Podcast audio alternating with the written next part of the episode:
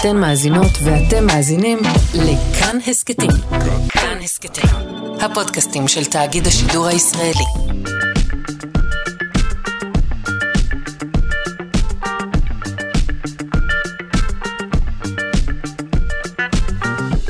שלושה שיודעים.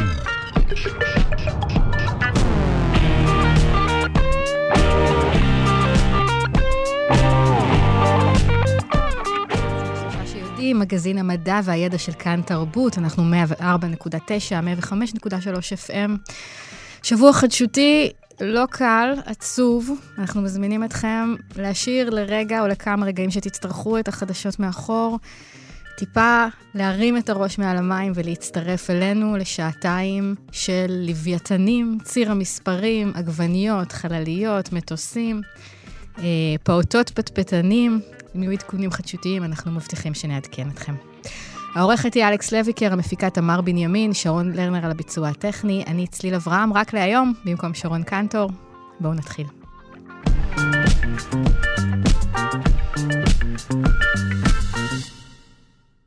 אין דבר יותר חמוד מפעוט הפעוטה שאומרים את המילים הראשונות שלהם, או אפילו לא את המילים, רק את הברבורים הראשונים שלהם, אבל למה פעוטות מסוימים מתחילים לדבר מוקדם יותר מאחרים? זאת סוגיה שמעסיקה הרבה מאוד חוקרים וגם הרבה מאוד הורים. אה, מחקר חדש של חוקרים מאוניברסיטת ויסקונסין מצא קשר בין הפטפטנות של הפעוטות לבין הפטפטנות של ההורים שלהם. שלום ליואב מעטוב, חוקר מוח מאוניברסיטה העברית ומנהל הבלוג סיור מוחות. בוקר טוב. מה, מהו פעוט פטפטן בעצם? למה הכוונה? אה, כן, אז כמובן חשוב באמת לציין, ברבורים ודיבור, ודיבורים זה באמת לא בדיוק אותו הדבר, והמחקר ממש בדק את הברבורים בג'יבריש, שעדיין אנחנו לא יודעים האם יש קשר ביניהם והאם ברבור בג'יבריש באמת מעיד על כך שילד גם ילמד לדבר מוקדם יותר. אה, אנחנו מכירים, אני בטוח שכולכם מכירים, ילדים ותינוקות, פעוטות ש... מנהלים שיחה שלמה. שיחה שלמה, כן. בעוד, ש, בעוד שהחברים שלהם, בני אותו גיל, כבר מסוגלים לדבר. מנהלים משא ומתן, זה נראה שהם מבינים אחד את השני. נכון, לחלוטין.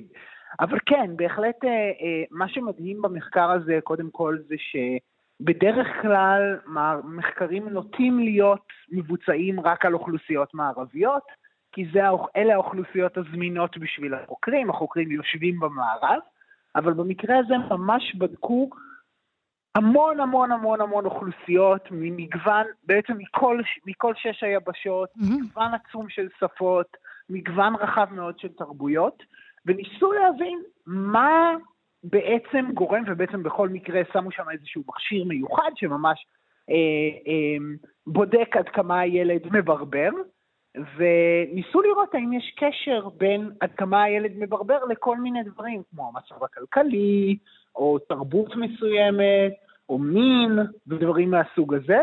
והקשר היחיד שנמצא, קודם כל נמצאו קשר לבעיות אה, מסוימות שאנחנו יודעים, כמו למשל אה, בעיות שמיעה, ילדים עם בעיות שמיעה כן. באמת אה, נוטים לדבר בגיל מאוחר יותר, וגם בעיות תקשורת, כמו למשל אוטיזם. אבל מה שבאמת מצאו זה שככל שההורים מדברים יותר ליד הילד, אז ככה גם הילד מברבר בעצמו יותר. מה שבעצם מאשר את אה, המלצת היועצות ההתפתחויות של, ההתפתחותיות של טיפת חלב, לא לדבר עם התינוק ממש מאז שהוא, מרגע שהוא נולד. כן, אה, בעצם באיזשהו מקום כן, אבל מה שחשוב להבין זה שאנחנו עדיין לא יודעים מה המסקנה מתוך כל זה. כלומר, האם באמת זה נכון לדבר עם הילד כל הזמן? אנחנו בהחלט יודעים שהמוח שלנו מאוד מאוד מאוד גמיש, ושהוא קולט מהסביבה כל הזמן, ובעצם באיזשהו מקום, מכיוון שהגענו די לוח חלק לעולם הזה, מה שאנחנו נקבל זה מה שאנחנו נלמד. ככל שאנחנו נקלוט מסביבנו דברים מסוימים, אנחנו נלמד יותר. מצד שני, יכול להיות גם שההפך הוא, הוא נכון. זאת אומרת שיכול להיות שהתינוק הזה מברבר את עצמו לדעת, ואז ההורים מתלהבים שהוא מדבר כל כך, אז הם מדברים לידו יותר. זה גם משהו שיכול להיות. ויכול להיות שההורים פשוט. פטפטנים באישיות שלהם, והתכונה האישיתיות הזאת אה, הועברה לתינוק. זה בהחלט דבר שיכול להיות, כן? יכול מאוד להיות שאולי יש גן פטפטנות, ואז אה, הורים מסוימים אה, נוטים לדבר יותר, וגם התינוק שמקבל את אותו גן, נוטה לדבר גם הוא יותר. אז בעצם המחקר הוא רק מחקר שבחן קשר, הוא לא בחן את הסיבה, מה גורם למה. ו... אבל עצם העובדה שהצליחו להראות את התופעה הזאת בקנה מידה רחב, עולמי, כבר מלמדת אותנו שיש פה משהו ושעכשיו שווה מאוד לבדוק ולעשות מבחני סיבה כדי להבין מה גורם למה.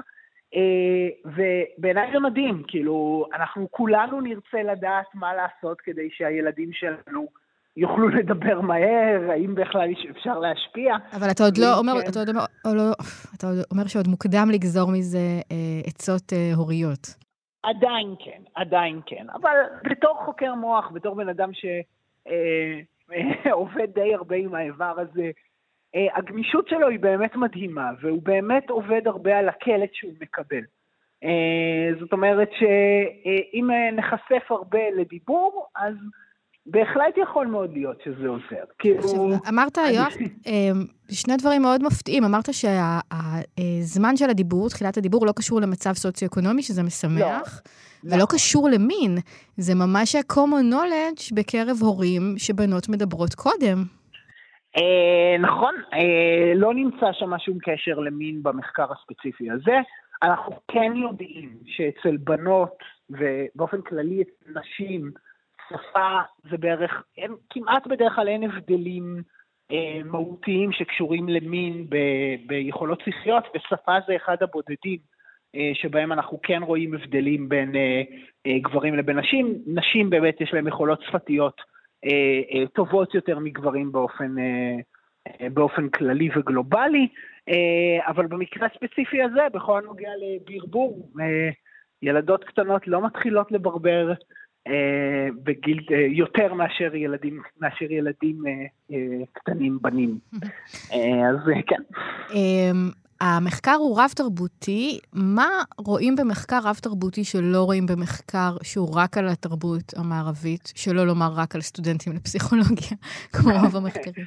כן, קודם כל, קודם כל זה באמת באמת בעיה. נהוג גם אה, אה, להגיד שמדובר על אה, באמת מרב המרבים של המחקרים נערכים ממש רק על אוכלוסיות מערביות, קוראים להם weird, Western Industry, אה, לא זוכר את כל ראשי התיבות, אנשים מהמערב, מאוכלוסיות מתועשות, מאוכלוסיות, אה, נראה, אה, מאוכלוסיות עשירות, mm-hmm. אבל שוב, שפה, השפות הן שונות אחת מהשנייה, השפות, יש הבדלים עצומים בין אנגלית לבין שפות ילידיות באפריקה. ויכול מאוד להיות אולי שאם אני עושה מחקר כזה רק על אה, אוכלוסיית דוברי אנגלית בארצות הברית, אני מפספס ניואנסים או אני מגלה דברים שהם רלוונטיים לאנגלית והם לא רלוונטיים באופן כללי ללמידת שפה בכל רחבי העולם. והתגלו במחקר הזה דברים כאלה שלא, שלא ראינו במחקרים שהם רק על התרבות הווירדית, כמו שאמרת? אה, לא, אבל זה כל היופי. ברגע שהצלחתי, שאני מבצע את המחקר הזה על כל האוכלוסייה, ולא, לפחות על, על, לא על כל האוכלוסייה, אבל על המון המון המון תרבויות, אז אני יכול לשלול, או אני יכול להוציא החוצה את כל הגורמים שקשורים לשפה הספציפית הזאת, או לתרבות הספציפית הזאת, אה, ולהחליט ולהבין שיש פה בעצם תופעה גלובלית, שיש פה תופעה שהיא לא רק קשורה למערבים האלה שמדברים רק אנגלית. אה, הג'יבריש הזה שהפעוטות מדברים, הם מבינים אחד את השני? זה כמו שזה נראה? זאת שאלה טובה. אה, אני באופן אישי מאמין שבמידה מסוימת לפעוטות יש יכולת הבנה אה, שהיא לאו דווקא נובעת רק מלהבין את המילים עצמם, בדיוק כמו שגם לנו יש. אה, יש לא מעט סרטונים ב, באינטרנט שרואים פעוטות שמנהלים שיחה אחד עם השני, ואם מסתכלים על זה קצת יותר, לפעמים מבינים קצת את הקונטקסט. אה, אני אוהב להראות לסטודנטים אצלנו אה, סרטון מאוד מפורסם של שני תאומים שמברברים את עצמם לדעת, אחד מאוד נוזף והשני יש לו רק גרב אחד. כן, זה ממש כמו לראות אנשים מדברים בשפה זרה, שאתה מבין מהשפת כן, גוף מה הם אומרים לפעמים. באיזשהו מקום, כן, באיזשהו מקום מבינים את הסיטואציה רק מלהבין מה קורה מסביב. אוי, טוב, עם המתיקות הזאת אנחנו נסיים. איזה כיף. יואב מה טוב, חוקר מוח מאוניברסיטה העברית ומנהל הבלוג סיור מוחות, תודה רבה. יום נעים. בשמחה, יום נעים.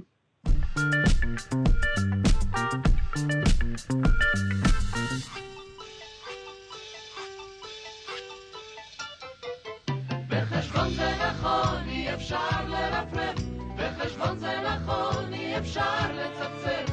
בחשבון זה נכון, אי אפשר לזייף. אך מי אמר שבחשבון אי אפשר לקיים? אפשר לחלק אנחנו נצלול עכשיו למים העמוקים עם פינת המתמטיקה, ואיתנו מיכאל גורודין ממכון דוידסון, הזרוע החינוכית של מכון ויצמן למדע, ובפיו הבוקר הצהרה שערורייתית לגבי ציר המספרים. בוקר טוב, מיכאל. בוקר טוב, כן, הגיע הזמן uh, לנפץ uh, מיתוסים. אז יאללה, תתחיל עם הפרובוקציה שלך. אז ציר המספרים, שמרגיש לנו כמו דבר uh, אולי הבסיסי ביותר במתמטיקה, הדבר שממנו מתחילים, מה יותר פשוט מלקחת את המספרים ולשים אותם בסדר אחד אחרי השני על ציר, נכון? הכי טבעי בעולם. זה לא כל כך uh, טבעי, והרבה מאוד שנים זה לא היה בכלל דבר. אני לא מבינה בתור התחלה, מה זה אומר טבעי או לא טבעי כשמדובר במתמטיקה? יש במתמטיקה דברים שהם טבעיים, ציר המספרים הוא לא טבעי, מה, אתה יכול להסביר מה זה אומר?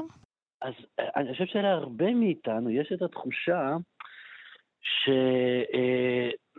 שהרעיון של ציר המספרים הוא רעיון שכמעט, אני לא יודע, טבוע בתת מודע הקולקטיבי שלנו או ב-DNA שלנו, זה משהו כמעט... מובן מאליו. כן. מובן מאליו, כן, כן, זה לא... לא המצאנו את ציר המספרים, לא המצאנו את 1, 2, 3, 4, זה לא איזה יום אחד מישהו בא ואמר, בואו נסדר את כל המספרים על קו. זה מרגיש לנו כמו משהו שהיה איתנו מאז ומעולם. אך לא כך. לא, ממש לא כך. מסתבר שציר המספרים, האזכורים הראשונים שאנחנו מוצאים באמת לרעיון הזה של ציר המספרים, הם בגדול במאה ה-17. אם קצת מתאמצים אפשר למצוא גם ראיות במאה ה-16 להתחלות של, של רעיונות כאלה. אבל לפני זה פשוט לא עשו את זה. לא עשו את הדבר הזה שעושים בכל כיתת בית ספר, של לצייר קו ארוך ארוך ארוך ארוך על הלוח, ולהגיד זה 0 וזה 1 וזה 2 וזה חצי וזה שליש, ולשים את כל המספרים, והנה מינוס 2, את כולם על, על, על, על קו אחד. לא. מה קרה במאה ה-17 שפתאום היה צריך לעשות את זה? אז השם כאן הוא רנה דקארט, שאולי זוכרים אותו מ... אני חושב... מלימודי פילוסופיה, כן. אבל גם השם שלו, כשקצת חושבים על זה, דקארט, זה הצירים הקרטזיים, mm. שאנחנו גם זוכרים ממתמטיקה. והאירוניה היא שהיום אנחנו קוראים על שמו את מערכת הצירים הקרטזית, אבל אפילו רנה דקארט בעצמו, הוא לא עשה את הדבר הזה של לצייר חץ ארוך ולהגיד זה ציר ה-X וחץ ארוך זה ציר ה-Y, אבל הוא התחיל את זה. הוא התחיל את הרעיון של לפתור בעיות אה, על ידי אה, להגיד על הגודל הזה, בואו נקרא X, משתנה, mm-hmm. נראה איך הוא משתנה, מה קורה איתו, ונבנה משוואה שתעזור לנו לגלות אותו. זאת אומרת, היחס בין שני משתנים הוא זה שהצריך את uh, המצאת ציר המספרים? בין, בין גדלים שונים, כן. היחס בין גדלים שונים והרעיון, זה שני דברים, זה גם היחסים בין, בין גדלים, איך גדלים משתנים ומתייחסים אחד לשני, ומצד שני הרעיון שאפשר לקרוא לכל הגדלים השונים האלה, להביע את כולם עם אותו משתנה, להגיד זה X, וזה יהיה 2 כפול x, וזה יהיה x ועוד 3, ורק כשהיה את הדבר הזה, עלה הצורך ב, ב, בדבר שמרגיש לנו כל כך מובן מאליו היום, mm-hmm. אה, לשרטט ולשים את כל המספרים על, אה, על קו. אה, ומה מה בעצם אה, אה, לא ברור מאליו פה? זאת אומרת, אתה, איך אפשר לקרוא תיגר על הדבר הזה שנראה כמו אמת מוחלטת? אז יש פה המון, אה, יש פה המון דברים שהם למעשה מאוד לא מובנים מאליהם. תלוי באיזה שנה אנחנו שואלים אנשים. אה, לאורך המון שנים בהיסטוריה האנושית לא היה מספר כזה אפס. היום אנחנו מתחילים את ציר המספרים מלעשות קו ארוך ולהגיד, הנה, באמצע יש לנו אפס. אה, אפס לא היה מספר במשך עשרות אלפי שנים, אנשים הסתדרו מצוין בלעדיו, אה, טוב, אני לא יודע אם ממש מצוין, אבל הסתדרו, הצליחו לעשות, לבנות אימפריות וממלכות ומקדשים והרבה דברים. לא היה להם את הצורך אה, באפס בתור, אה, בתור מספר. אז בוודאי שכשאין את אפס בתור מספר, אי אפשר לשים אותו על ציר המספרים. עמוק לתוך ימי הביניים נערכו ויכוחים עזים, כולל קללות וגידופים טוב, ימי הביניים. של, של מתמטיקאים שאמרו שהרעיון של מספרים שליליים כל כך מופרך ומגוחך, שצריך לאשפז את מי שמנסים להציע דבר כזה בבתי משוגעים. למה? כי מה? כי מה זה הדבר הזה? מספר זה דברים שסופרים. מספר זה דבר שיש, לא דבר שאין. זה פחות מאפס. אם אפס זה אין, מה זה הרעיון המגוחך הזה של דבר שהוא פחות מאפס? אני יכולה. להתחבר לזה, האמת. כן. לא, עכשיו, היום אנחנו, לפעמים ילדים שמתקשים עם הרעיון של מספרים שליליים, אנחנו לפעמים כועסים עליהם, אבל מתמטיקאים מובילים אה, אה, בימי הביניים, באמת גידפו אחד את השני במאמרים נוטפי ארס ורוע. על איך מציא- מעז להציע רעיון כל כך מגוחך, זה, זה היה במשך כמה אה, אה, עשרות שנים ארוכות, ויכוח מאוד מאוד גדול. אז גם היום אנחנו שמים לנו בכיף אה, אה, מספרים אה, שליליים על ציר המספרים, שהיו מושא לוויכוח, ויש עוד, יש עוד, אם, אם ככל שחופרים עמוק ויותר יותר ויותר לתוך ציר המספרים, מגלים שם רעיונות מתמטיים די מורכבים, שהרבה מאוד שנים בהיסטוריה האנושית, ואני מדבר על מאות ארוכות ואלפים ארוכים של שנים, הרעיונות האלה לא היו קיימים. עוד רעיון כזה, למשל, הוא... הרעיון של רצף, הרעיון שלכל גודל וגודל בצורה רציפה לחלוטין, יש מספר שמתאים לו.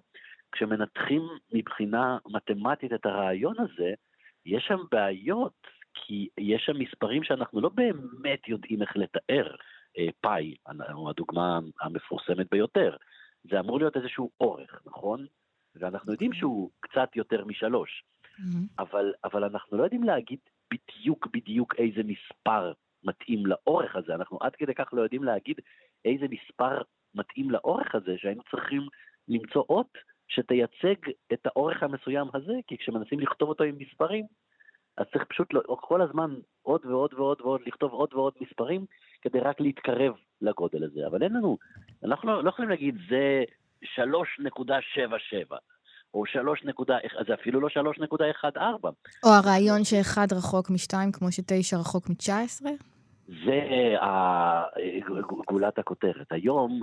כמו שתשע רחוק מעשר, כן. זה תשע רחוק מעשר. בין 1 ל-2, אנחנו אומרים יש הפרש של 1, בין 9 ל-10 יש הפרש של 1, אבל. זה, זה, זה, זה, זה, זה, הרעיון של שני המספרים האלה, ההבדל ביניהם הוא אותו הבדל, הוא מגוחך. כש... מגוחך. מגוחך, אני אומר, כן. כי, כי אם יש לי ערימה בגודל של אה, אה, גולה אחת, וערימה בגודל של שתי גולות, אני רואה, זה, זה כפול בגודל, ממש רואים את ההבדל. Mhm. תינוקות יודעים לשים לב להבדל. אבל אם יש לי ערימה בגודל של תשע גולות וערימה בגודל של עשר גולות, זה לא, ההבדל שם הוא, זה לא אותו הבדל, מה זאת אומרת? זאת לא ערימה הרבה יותר גדולה. ועל ציר המספרים זה. אותו מרחק בדיוק. ואנחנו קיבלנו על עצמנו את המבנה הזה של ציר המספרים, שדורש מאיתנו להסכים לרעיון המגוחך הזה. ש- אבל לא רק שקיבלנו על עצמנו, זה נראה לנו כאילו זה חוק מחוקי הטבע. זה אחד מהדברים היפים במתמטיקה, שלפעמים יש, נתקלים בדברים שהיה צריך לגלות או להמציא אותם, לא ניכנס עכשיו לוויכוח הנצחי הזה, ואחרי שהם קיימים, אחרי שאנחנו מודעים לרעיונות האלה, הם נראים לנו כמו הדבר הכי טבעי בעולם, אה, והרבה מאוד מאוד מאוד שנים זה לא היה. ואני חושב שיש בזה משהו מאוד, אה, אה, מאוד יפה, שיש לנו את היכולת לקבל בצורה כל כך טבעית דברים שמאות שנים לא היינו מודעים לקיומם. תגיד, זה משהו שהוא ייחודי לתרבות שלנו, החוקי טבע האלה? ציר המספרים קיים היום בכל תרבות, או שיש מקומות שעדיין לא הגיעו להמצאה הזאת? אה, היום, ב-2024, כבר, כבר יותר קשה, אני לא בטוח שיש עוד פינות נידחות אה, בעולם שלא שמעו. אבל במשך שנים ארוכות, כשחוקרים, אנתרופולוגים ו... וחוקרים אחרים נתקלו בכל מיני תרבויות אה, בג'ונגלים, בכתבים, במעמקי אפריקה, תרבויות שלא... אה, שעדיין חיות כמו חבר, חברות אה, ציידים לקטים, חברות שעדיין אה, אה, לא ייצרו את כל הרוהה של הציוויליזציה המודרנית, אז בחלק מהמחקרים בדקו גם את זה, ומבחינתם הם התייחסו למרחקים בין מספרים לא כמו שאנחנו מתייחסים. מבחינתם באמת, אחד ושתיים, ההבדל ביניהם הוא הרבה יותר גדול מאשר ההבדל בין תשע לעשר. אז זה עניין אולי אפילו אנושי. זה מדהים אותי כמה שהדיון הזה כל כך רחוק מהאקסיומות המוחלטות שמלמדים בשיעורי מתמטיקה. אבל אולי נדבר על זה פעם אחרת, כי אנחנו צריכים לסיים. תודה רבה, מיכאל גורודין ממכון דוידסון, הזרוע החינוכית של מכון ויצמן למדע. בשמחה.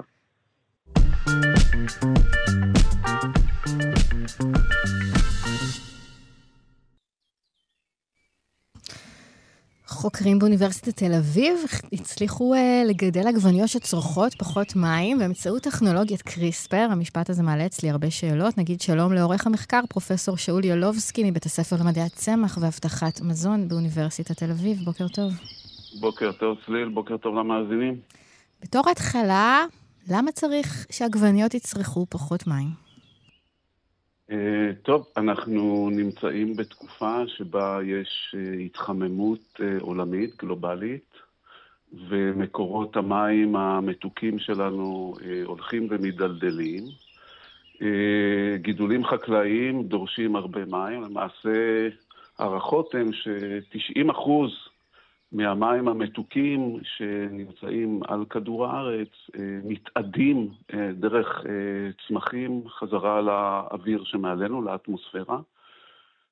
ולכן, כדי לשפר את המצב הזה, אנחנו רוצים ליצור צמחים שיצרכו פחות מים, כדי שנצטרך להשקות אותם פחות.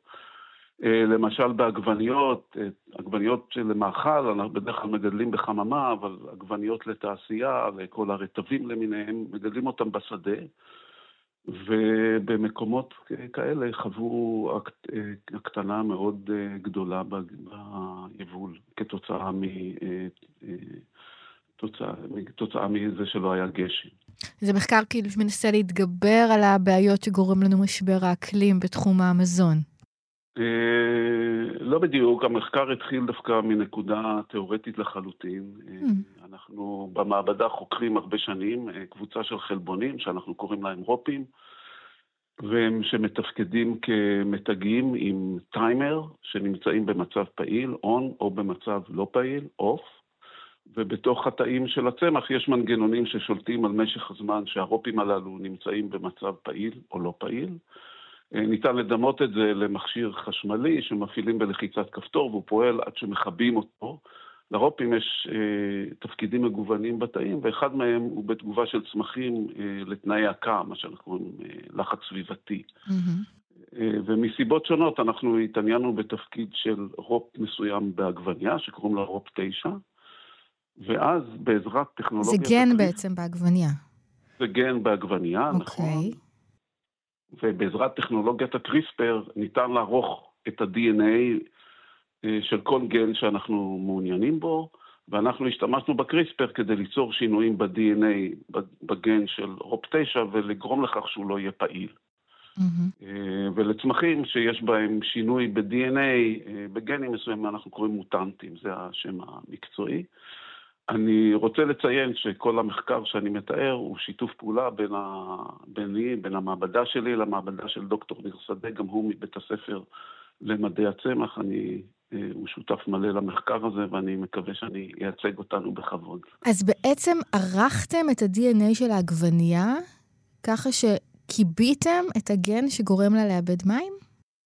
אה, אז מה שקרה, אה, פגענו בגן הזה של רופ 9 וגרמנו mm-hmm. לזה שהוא לא יהיה פעיל, או למעשה אה, לא יתבטא, מה שנקרא, הוא לא, לא ייווצר. Mm-hmm. ו... ואז התחלנו לגדל את הצמחים האלה ולאפיין אותם, והיה לי פוסט-דוקטורנט אה, מהודו בשם אה, מאלי, והוא בא אליי ואמר לי, תקשיב, אני רואה את הצמחים האלה שפגועים ברופ 9, אה, אני, לא, אני צריך להשקות אותם פחות מהצמחים, צמחי הביקורת שאני מגדל לידם. וזה היה מעניין. אה, זה, זה קרה באופן ספונטני? זו לא הייתה המטרה? זה קרה באופן ספונטני, כן.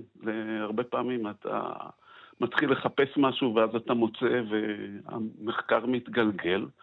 והתצפית הזאת הובילה אותנו לבדוק את העמידות של הצמחים האלה, המוטנטים, הצמחים שפגועים ברוב 9 ליובש, וגם לבדוק אם העלים שלהם מאבדים אה, פחות מים, והבדיקות האלה העלו שאכן הצמחים שפגועים ברוב 9 הם עמידים יותר ליובש, והעלים שלהם מאבדים אה, פחות מים. אה, זה מחקר גם עם סיפור, אם ככה. הדבר כן. הזה, טכנולוגיית קריספר שמאפשרת לערוך גנים, איך זה נראה במעבדה שלכם? אני מניחה שאתה לא עורך את זה כמו שאני עורכת קובץ וורד, נכון? איך, איך עושים את זה? איך עושים את זה? אז uh, לפעילות של הקריספר יש uh, חוקיות מסוימת, הוא צריך רצפים בעלי הרכב מסוים. וניתן בעזרת אה, תוכנות אה, לחפש אה, בכל גן איפה יש רצפים שמתאימים לעריכה הזאת על ידי הטכנולוגיה של הקריספר. וברגע שמוצאים רצפים כאלה אפשר לתכנן מה שאנחנו קוראים לו Guide RNA, mm-hmm. שמכוון בעצם הוא כמו, אה, כמו איזה טיל שמתביית על המטרה והוא מכוון אותו לרצף מסוים, ואז יש אה, אנזים שקוראים לו Cas9, שעושה, חותך את ה-DNA במקום שהגייד RNA הזה מכוון, ה, אה, מכוון אותו. וואו. ואז מקבלים בעצם אה, עריכה של ה-DNA, מה שאנחנו קוראים, או חיתוך, או שינוי ב-DNA במקום שאנחנו uh, כיוונו אליו. ותגלית כזאת של עגבניות שבאמת אה, זקוקות פחות למים ושורדות בתנאי יובש, מה הפוטנציאל שלה? זה יהפוך להיות משהו מסחרי? אוקיי, okay, אז פה, אז צריך uh, להסביר. Uh, יש, uh, מכירים צמחים uh, שמאבדים פחות מים. הנקודה היא, שצמחים מאבדים מים דרך פתחים בעלים שנקראים פיוניות. דרך הפתחים האלה הצמחים גם קולטים פחמן דו-חמצני. הפח... הצמחים משתמשים בפחמן הדו-חמצני שהם קולטים מהאוויר ובמים שהם אה, קולטים מהקרקע, ובתהליך שנקרא פוטוסינתזה יוצרים מהם סוכר. עכשיו, אם הפיוניות סגורות, מצד אחד הצמח באמת יאבד פחות מים. Mm-hmm. מצד שני, בו זמנית הוא יקלוט פחות פחמן דו-חמצני, כתוצאה מכך הפוטוסינתזה, קצב הפוטוסינתזה ירד, mm-hmm. הצמחים ייצרו פחות סוכר, הסוכר הוא המקור, הסוכר שנוצר בפוטוסינתזה הוא המקור לאנרגיה שהצמח משתמש בו כדי לגדול, להתפתח, ליצור פרחים ופירות, ובגלדולים חקלאיים המשמעות היא ירידה ביבול. אוקיי, עד פה אני איתך, ואילו במחקר שלכם? וזהו, אז במחקר שלנו הייחוד הוא שמצאנו שהצמחים אה, מאבדים פחות מים, אבל אין להם פגיעה בפוטוסינתזה. והיחס בין קצב הפוטוסינתזה לבין עיבוד המים הוא משהו שאנחנו קוראים לו יעילות נצילות המים. כלומר, הם מצליחים לייצר את אותה כמות של סוכר בעצם, בניגוד למצב שתיארת. נכון, בדיוק, ובסופו של דבר עשינו אה, ניסוי שדה, אה, שאלנו את עצמנו כמה שאלות בנקודה הזאת, אה, אחרי שראינו שהם באמת יעילות, שהיעילות נצילות המים יותר גבוהה, שאלנו את עצמנו האם השיפור ביעילות נצילות המים, כפי שאנחנו רואים אותה בצמחים שגדלו בחממה, תבוא לידי ביטוי גם בצמחים שנגדל בשדה, זה דבר אחד. והאם מה תהיה ההשפעה על היבול, זאת אומרת כמה פרי יהיה וכמה סוכר יהיה בפרי. השאלה השנייה, מדוע אין פגיעה בפוטוסינתזה, למרות שהפיוניות של הצמחים שפגועים ברוב תשע סגורות יותר. והשאלה השלישית, ששאלנו את עצמנו מה המנגנון שגורם לצמחים שפגועים ברוב תשע להיות אה, סגורות יותר, שאלה יותר של מדע בסיסי, אבל גם שאלה שיכולה לקחת הלאה את המחקר להרבה מאוד אה, כיוונים אחרים. אז, אה, ובאמת עשינו ניסוי שדה גדול עם מאות צמחים, שגידלנו אותם בתנאי השקיה שונים, וראינו שגם בתנאי שדה הצמחים מאבדים פחות מים ועושים את אותו קצב של פוטוסינתזה, זאת אומרת, יעילות נצילות המים היא אה, יותר גבוהה, ומה שחשוב, שבאמת לא הייתה פגיעה ביבול, אה, שקלנו את הפירות, אה, ספרנו אותם וגם מדדנו את כמות הסוכר בהם וראינו שאין פגיעה. ואפילו בתנאים מסוימים, אפילו היה שיפור מסוים בכמות של הפרי ובכמות הסוכר שבו. וזה אומר על היכולת של האנושות לגדל מזון שהוא uh, פחות בזבזני מבחינת מים, זה משהו שאנחנו נראה אותו מתרגם לאיזשהו גידול מסחרי, זה יגיע כן, למתנות עולם שלישי.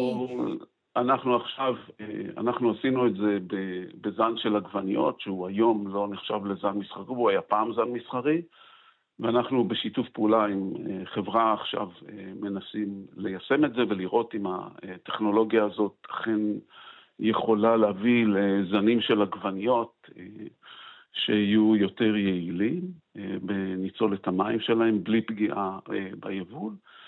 וחוץ מזה, הגן הזה, רופ 9, הוא שמור בצמחים אחרים, כמו קרובים של העגבנייה, כמו תפוח אדמה, כמו חציל, כמו פלפל. אז יכול להיות שזה יעבוד גם שם. יכול להיות שיעבוד גם שם, ויש לנו אה, חלום רחוק, לניר ולי, mm. לנסות גם לעשות את זה בחיטה, שזה כמובן גידולים, גידול שהוא אה, מקור מזון מרכזי, כן. כן, ומגדלים אותו בשדה, הוא תלוי בגשם, וזה, אבל זה באמת חלום יותר אה, רחוק. אז זה דבר אחד. וה... ומצאנו גם באמת מדוע אין פגיעה בפוטוסינתזה, עשינו, אה, השתמשנו במערכת שמאפשרת למדוד כמה מים אה, מתאדים מהצמח, זה תהליך שנקרא דיוט אה, בעברית או טרנספירציה באנגלית, מצמח שלם. וראינו שהצמחים שפגועים ברוב 9 מאבדים יותר מים בשעות הצהריים, כאשר הקצב של אובדן המים מצמחים הוא הגבוה ביותר. ולעומת זה בשעות הבוקר ובשעות אחר הצהריים, הם לא, הם לא מאבדים, אה, הם לא מאבדים אה, פחות מים באופן משמעותי לעומת צמחי הביקורת. כמה זמן לוקח אה, מי שקורא את התגלית הזאת במעבדה עם הפוסט-דוקטורנט ועד שמגיעים לפרסום של מחקר כזה? אז זה לקח, זה לקח כמה שנים. שנים? כן, זה לקח שנים, כי כאמור המחקר באמת, ראשית הוא עבד בכמה כיוונים. זה כיוון אחד, זה הכיוון היותר יישומי, באמת, של להגיע לניסוי שדה, אה, שגם בשבילו צריך לבוא אה, לגופים שמממנים אה, מחקרים כאלה ולשכנע אותם שיש לנו משהו ביד ששווה לממן מחקר בסדר גודל כזה בשדה. Mm-hmm. אז זה דבר אחד. ויש המון ניסויים אחרים, כאמור, כמו שאני אומר, אה, לבדוק מדוע הצמחים אה, לא פגועים בפוטוסינתזה, זה גם אה, ניסוי שצריך לערוך אותו, זה לוקח זמן לעשות אותו, לוקח זמן אחר כך לנתח את התוצאות, וגם כל העבודה על המנגנון, שלא הגענו לדבר על זה, היא גם לקחה הרבה זמן, וגם שם יש לנו תגליות מאוד מעניינות, מה, מה בעצם קורה שם בתוך הפיוניות. ולמה הן אה, נסגרות יותר בצמחים האלה שפגועים ברוק 9. ואחר כך אה, מביאים את זה לפרסום, אה, וצריך לשכנע, מאמרים מדעיים עוברים סקירה על ידי עמיתים, הם לא מתפרסמים כמו מאמרים בעיתונות הכללית, mm-hmm. ובוודאי לא כמו בטוויטר או ככה, הם עוברים ביקורת, והביקורת הזאת היא מאוד קפדנית, הסוקרים עוברים ברמה של מילה במילה על מה, מה אתה כותב, ומסתכלים על כל התוצאות וכל הגרפים וכל המדידות, והרבה פעמים יש להם הערות, והם שולחים אותך לעשות עוד אה, ניסויים ועוד ביקורות. והדברים האלה לוקחים הרבה זמן. שנים. כן. והעבודה כן. שלך היא כוללת אה, מפגש אה, חזיתי עם עגבניות, או שזה כבר בעיבודים הסטטיסטיים במחשב ובמעבדה? איך זה נראה? לא, לא, אנחנו עובדים עם, ה... אנחנו עובדים עם העגבניות כל הזמן. העב... העבודה שלנו היא מאוד מגוונת. אנחנו עובדים עם העגבניות, אנחנו ברמה של הצמח השלם, אנחנו עובדים עם המולקולות, אה, אנחנו עובדים עם התאים, אנחנו באמת משתמשים בעבוד כלים כדי להסתכל ולנתח את, ה, את המודל שלנו. שרון, הטכנאי שלנו, מציע שיתוף פעולה עם אייל שני. פרופסור שאול ילובסקי, תודה רבה. מחקר שהוא חשוב לכלל האנושות, אני חושבת. תודה רבה. ביי ביי. ביי.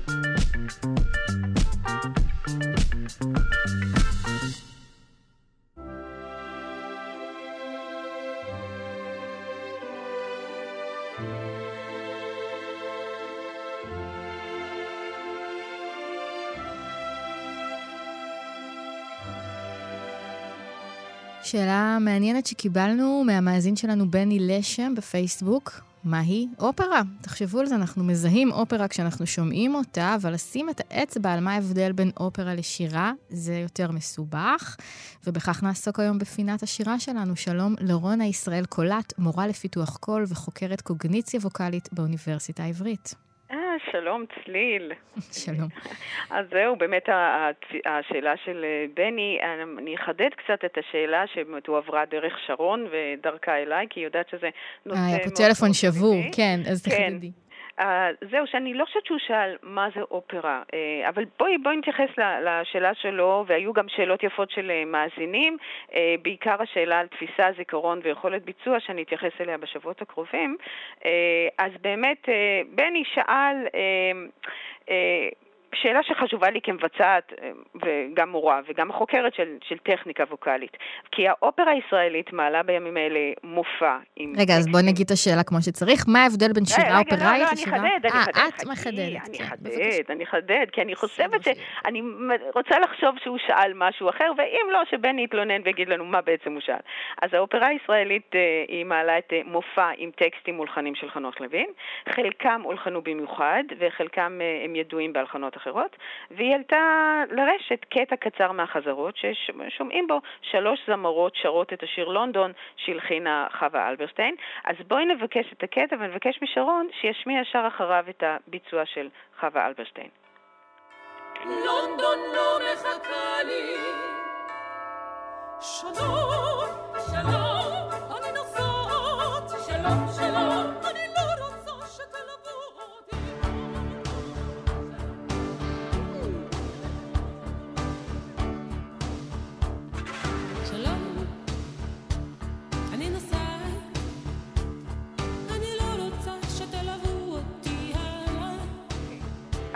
שמענו קצת, קצת מזה וקצת מזה, והמאזין בני הרגיש שיש הבדל עצום כהגדרתו תהומי, בשני כן. הביצועים. אז את, את מרגישה הבדל מסוים בביצוע? כן, אבל אני באמת לא יודעת להגיד, זה לא הגובה, זה לא האוקטבה. אוקיי, זה אה, גם. גם? הוא, הוא, באמת, השאלה שלו, אני, אם אני מחדדת אותה, הייתה מה גורם להבדל בין שירה שמוגדרת אופראית ושירה של מוזיקה קלה? הרי מדובר ביצירה עצמה. הן שרות אותו שיר שמוגדר כמוזיקה קלה. אז התשובה המפורטת היא באורך של קורס או שניים באוניברסיטה, והתשובה הקצרה היא מילה אחת, ויברטו. ויברטו. הוויברטו, כן, או בעברית התרתית של הקול. תרתית. אוי, זה. מקסים. אוי, זה נשמע כמו. משהו טעים, תרתית. זה, אני חושבת שזה גם טעים וזה בהחלט אה, משפיע על האיכות של השירה. זה משהו שהוא תכונת בסיס של השירה, בגלל האופן שבו הקול האנושי מופק. אז מהו התרתית, רונה? אה, הנה, כן, במובן הזה זו תופעה פיזיולוגית אקוסטית, כלומר האופן שבו אנחנו מגיבים לוויברטו נובע מידיעה גופנית כלל אנושית. לכולנו יש קול, וכולנו שרים, ובפינת השיר אנחנו מעודדים לשיר כל הזמן, כל אחד, ולכן כולנו יודעים, אולי לא בצורה מודעת, מתי התרתית הזה, מתי הוויברטו הוא נכון, ומתי הוא צורם. בדיוק באותה מידה שאנחנו יודעים מתי למישהו עומד להיגמר האוויר, אם הוא מדבר יותר מדי, ואת יודעת את האורך של המשפט המוזיקלי, ואת יודעת אולי עומד להיגמר לי האוויר עוד מעט, ואני עומדת לחלק תני לי. דוגמה. הנה, אז הרגישות הזו והעומק נובעים באמת מהידיעה הפיזית הזו.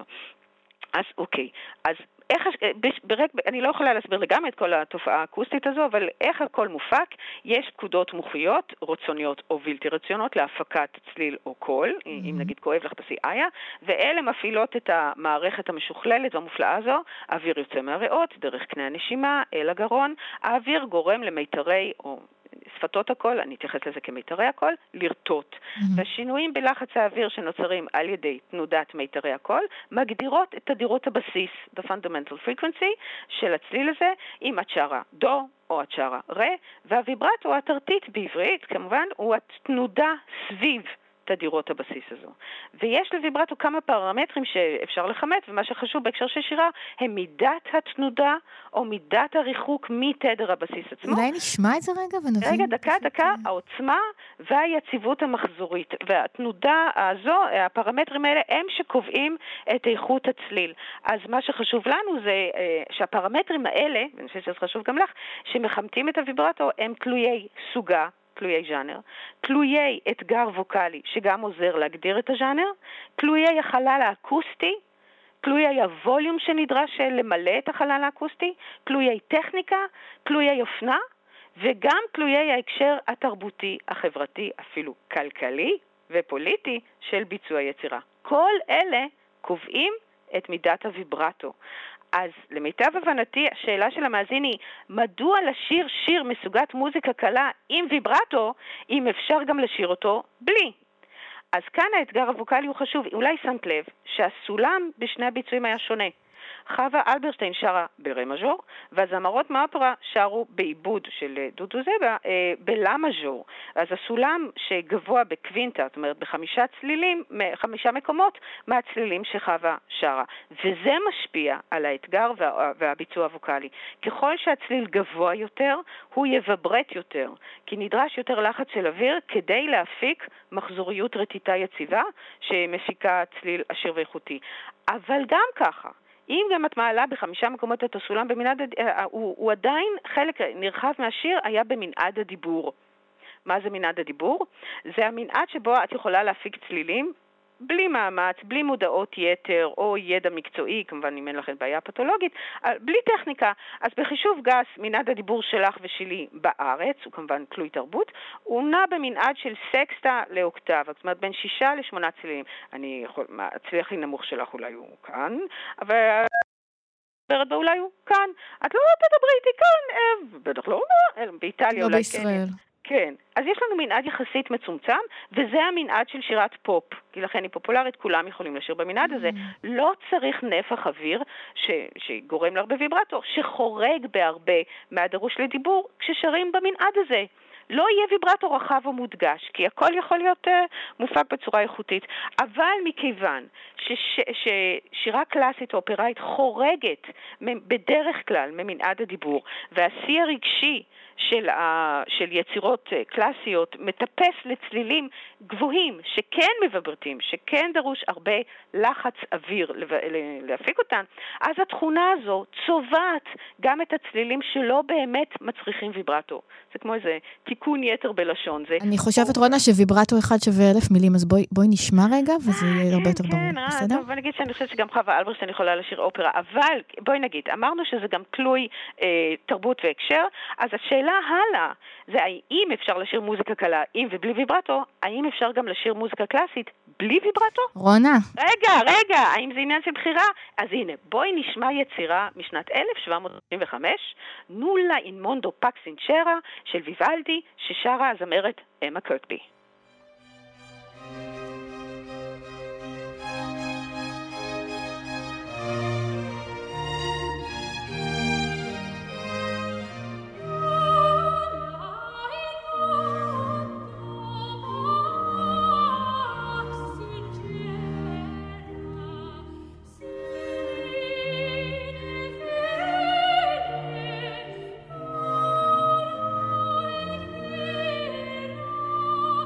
שאני יכולה לדבר שעות על הנושא, נכון? אז וטוב שאת מכוונת אותי.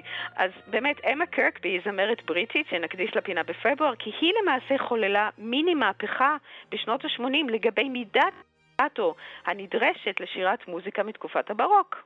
Uh, את מסכימה איתי שזה, קודם כל, את מסכימה איתי שזה יפה? מאוד מאוד יפה. זה מאוד יפה, כן. כן. אז היא באמת שרה, אה, מה שנקרא, עם פחות ויברטו. אה, אה, עד אז, עד שנות ה-80, מוזיקת ברוק הושרה כמו מוזיקה רומנטית מהמאה ה-19, למרות שהאתגרים הווקאליים והחללים והכל, וה- ומידת התזמורת שונה מבחינת הווליום שנדרש. אה, אז אה, למעשה, למה היא מצליחה לשיר את היצירה הזו שהמנעד שלו מאוד מאוד אה, גדול, אה, עם ויברטו צנוע יחסית? אז היא הזכירה לנו שניתן אה, לשיר יפה ואיכותי, אה, גם עם ויברטו צנוע. ולא רק זאת, לא רק בגלל שהחלל שהיא מוזיקת ברוק הייתה בו, אה, אושרה בו היה קטן יותר, אלא בגלל שהצליל אה, יציב אה, מאוד, ואז אפשר להבחין היטב מתי היא עושה טריל לצורכי קישוט, ומתי הצליל יציב כחלק מהמנגינה. ואת זה אי אפשר לעשות עם ויברטו כבד. אה, תעשי רגע שוב מה שאמרת לצורכי קישוט. כן. אה, הצליל, אנחנו יכולים לקשט את הצליל, אני יכולה לעשות מה שנקרא טריל, אני יכולה לעשות ויברטו אה, מודע ומלאכותי, וזה לא, זה לא חלק מהתופעה האקוסטית של הצליל, הרטיטה של הצליל של הפקת הקול, אלא זה משהו שאני מייצרת כדי לקשט רגע מסוים במנגינה. אבל הר- הרטט הזה ששמענו עכשיו בקולך, עולה יורד, עולה יורד, עולה יורד, זה הוויברטו. לא, זה טריל. זה טריל, זה אוקיי. טריל, וזה זה, זה קישוט, שוב, ה- הוויברטו הוא משהו שניתן לשלוט בו, אבל הטריל הוא, אה, לכל צליל יש ויברטו, אלא אם כן זה צליל סינוס, אבל הטריל זה הדגשה מכוונת של הרטיטה הזו. אה, אני כביכול, מייצרת מנגינה מהוויברטו Mhm. הזה. והוויברטו הוא פשוט חלק מהנפח האקוסטי של הסאונד, שהוא, שהוא לא קישוט. אבל אנחנו לפעמים שומעים את זה גם בשירי פופ, גם בשיר אה, ירושלים של זהב, או גם בשיר אה, The Court of Crimson King. נכון, שומעים. בקול של הזמר את הרטיטות האלה, ואלה שירי אה, פופ. את צודקת, אז זה באמת, אה, שוב, תלוי כאמור האופנה, ותלוי גם מהמם. טעם, כי למעשה הבחירה כמורה לפיתוח קול וכחוקרת בלקנטו, האידיאל המרכזי הוא לשלוט בוויברטו. הטכניקות המאוחרות יותר מייצרות איזושהי אחידות צליל, אה, צלילית או איזושהי איכות צלילית על ידי עודף ויברטו, אבל שליטה מוקפדת בלחץ האוויר מעייף ומחליש את השליטה במיתרים. אה, אמיר בניון משתמש הרבה בוויברטו כן. אה, בתור איזשהו אלמנט רגשי כדי לייצר נפח מסוים, למרות שהקול שלו, כדי להפיק את הצליל במנעד שהוא שר, לא באמת צריך ויברטו כדי להפיק את הסאונד. זו בחירה מודעת, כמו פחות או יותר, אלא הוא הופך מהוויברטו סוג של טריל, הופך את הוויברטו, את התופעה האקוסטית הזו, לקישוט מודע. בואי נשמע עוד משהו, נכון, הכנת אבל לנו? עוד ויברטו, שחשוב לדעת, מעייף ומחליש את המיתרים, בואי נשמע, דוג... ואז את נשמעת קצת זקנה יותר ממה שאת. אז בואי נשמע דוגמה לוויברטו אה, בלתי נשלט, את מהמם. האריה אינפלמטוס את הצ'נסוס, מתוך הסטבת מאטר של רוסיני.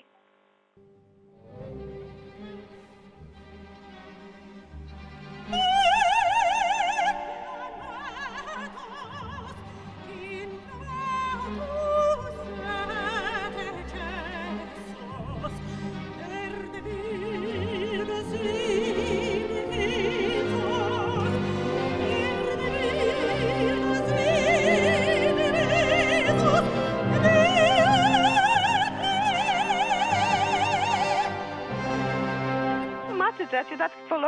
וואו. ההבדל בין סדר... כן, זה הרבה זה. לדעתי מה שאדם מן השורה חושב עליו כשהוא שומע את המילה אופרה. אוי, את זה צודקת. אופרה. זו בדיוק הסיבה שזמרות האופרה שרות את זה כאמור. אם, איך הם יש, אם הם ישירו מוזיקה קלה בלי ויברטו, איך ידעו שהן זמרות אופרה? אז זה מין תכונה כזו שאת מייצרת כדי שידעו שאת זמרת אופרה, גם אם לא צריך את זה בשביל ביצוע יצירה. אבל חשוב לשלוט בוויברטו, כי זה, אם את, את, לא, יכולה, לש- אם את לא יכולה לשלוט במתח המיתרים שלך, את נשמעת זקנה, וזה קורה באמת עם הגיל. חשוב לשלוט בו כמה שיותר, ולא לייצר כמה שיותר, וזה באמת מסע צלב פרטי שלי. אנחנו קרובים לסיום, אז את רוצה נכון, שנשמע אבל- עוד משהו לכבוד מסע הצלב? אוקיי, רציתי לשמוע את אה, אותה אריה מ-1911, מהמם. בלי ויברטו. או פחות.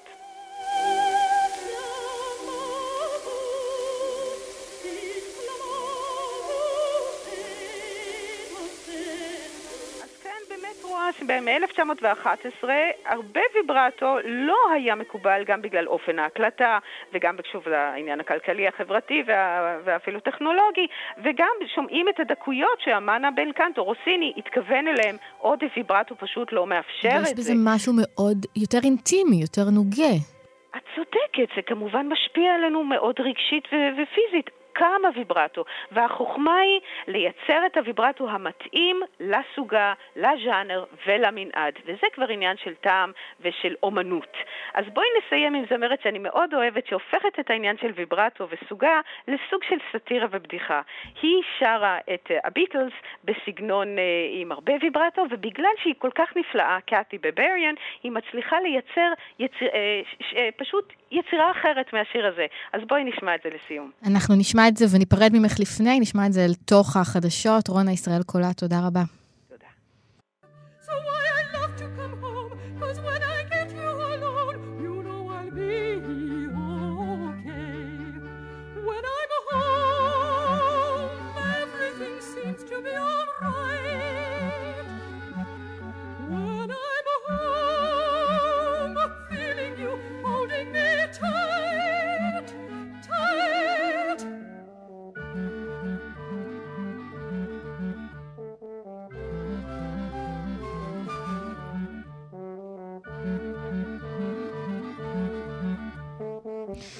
טוב, עם הדבר הנחמד הזה אנחנו נסיים את השעה הראשונה שלנו, שלושה שיודעים, ובשעה הבאה יהיו לנו חלליות ומטוסים ותרופה לסוכרת וענייני פוריות. אתם מוזמנים מאוד להישאר איתנו.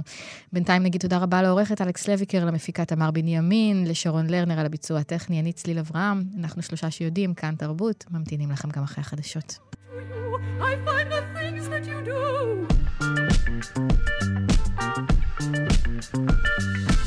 you. חללית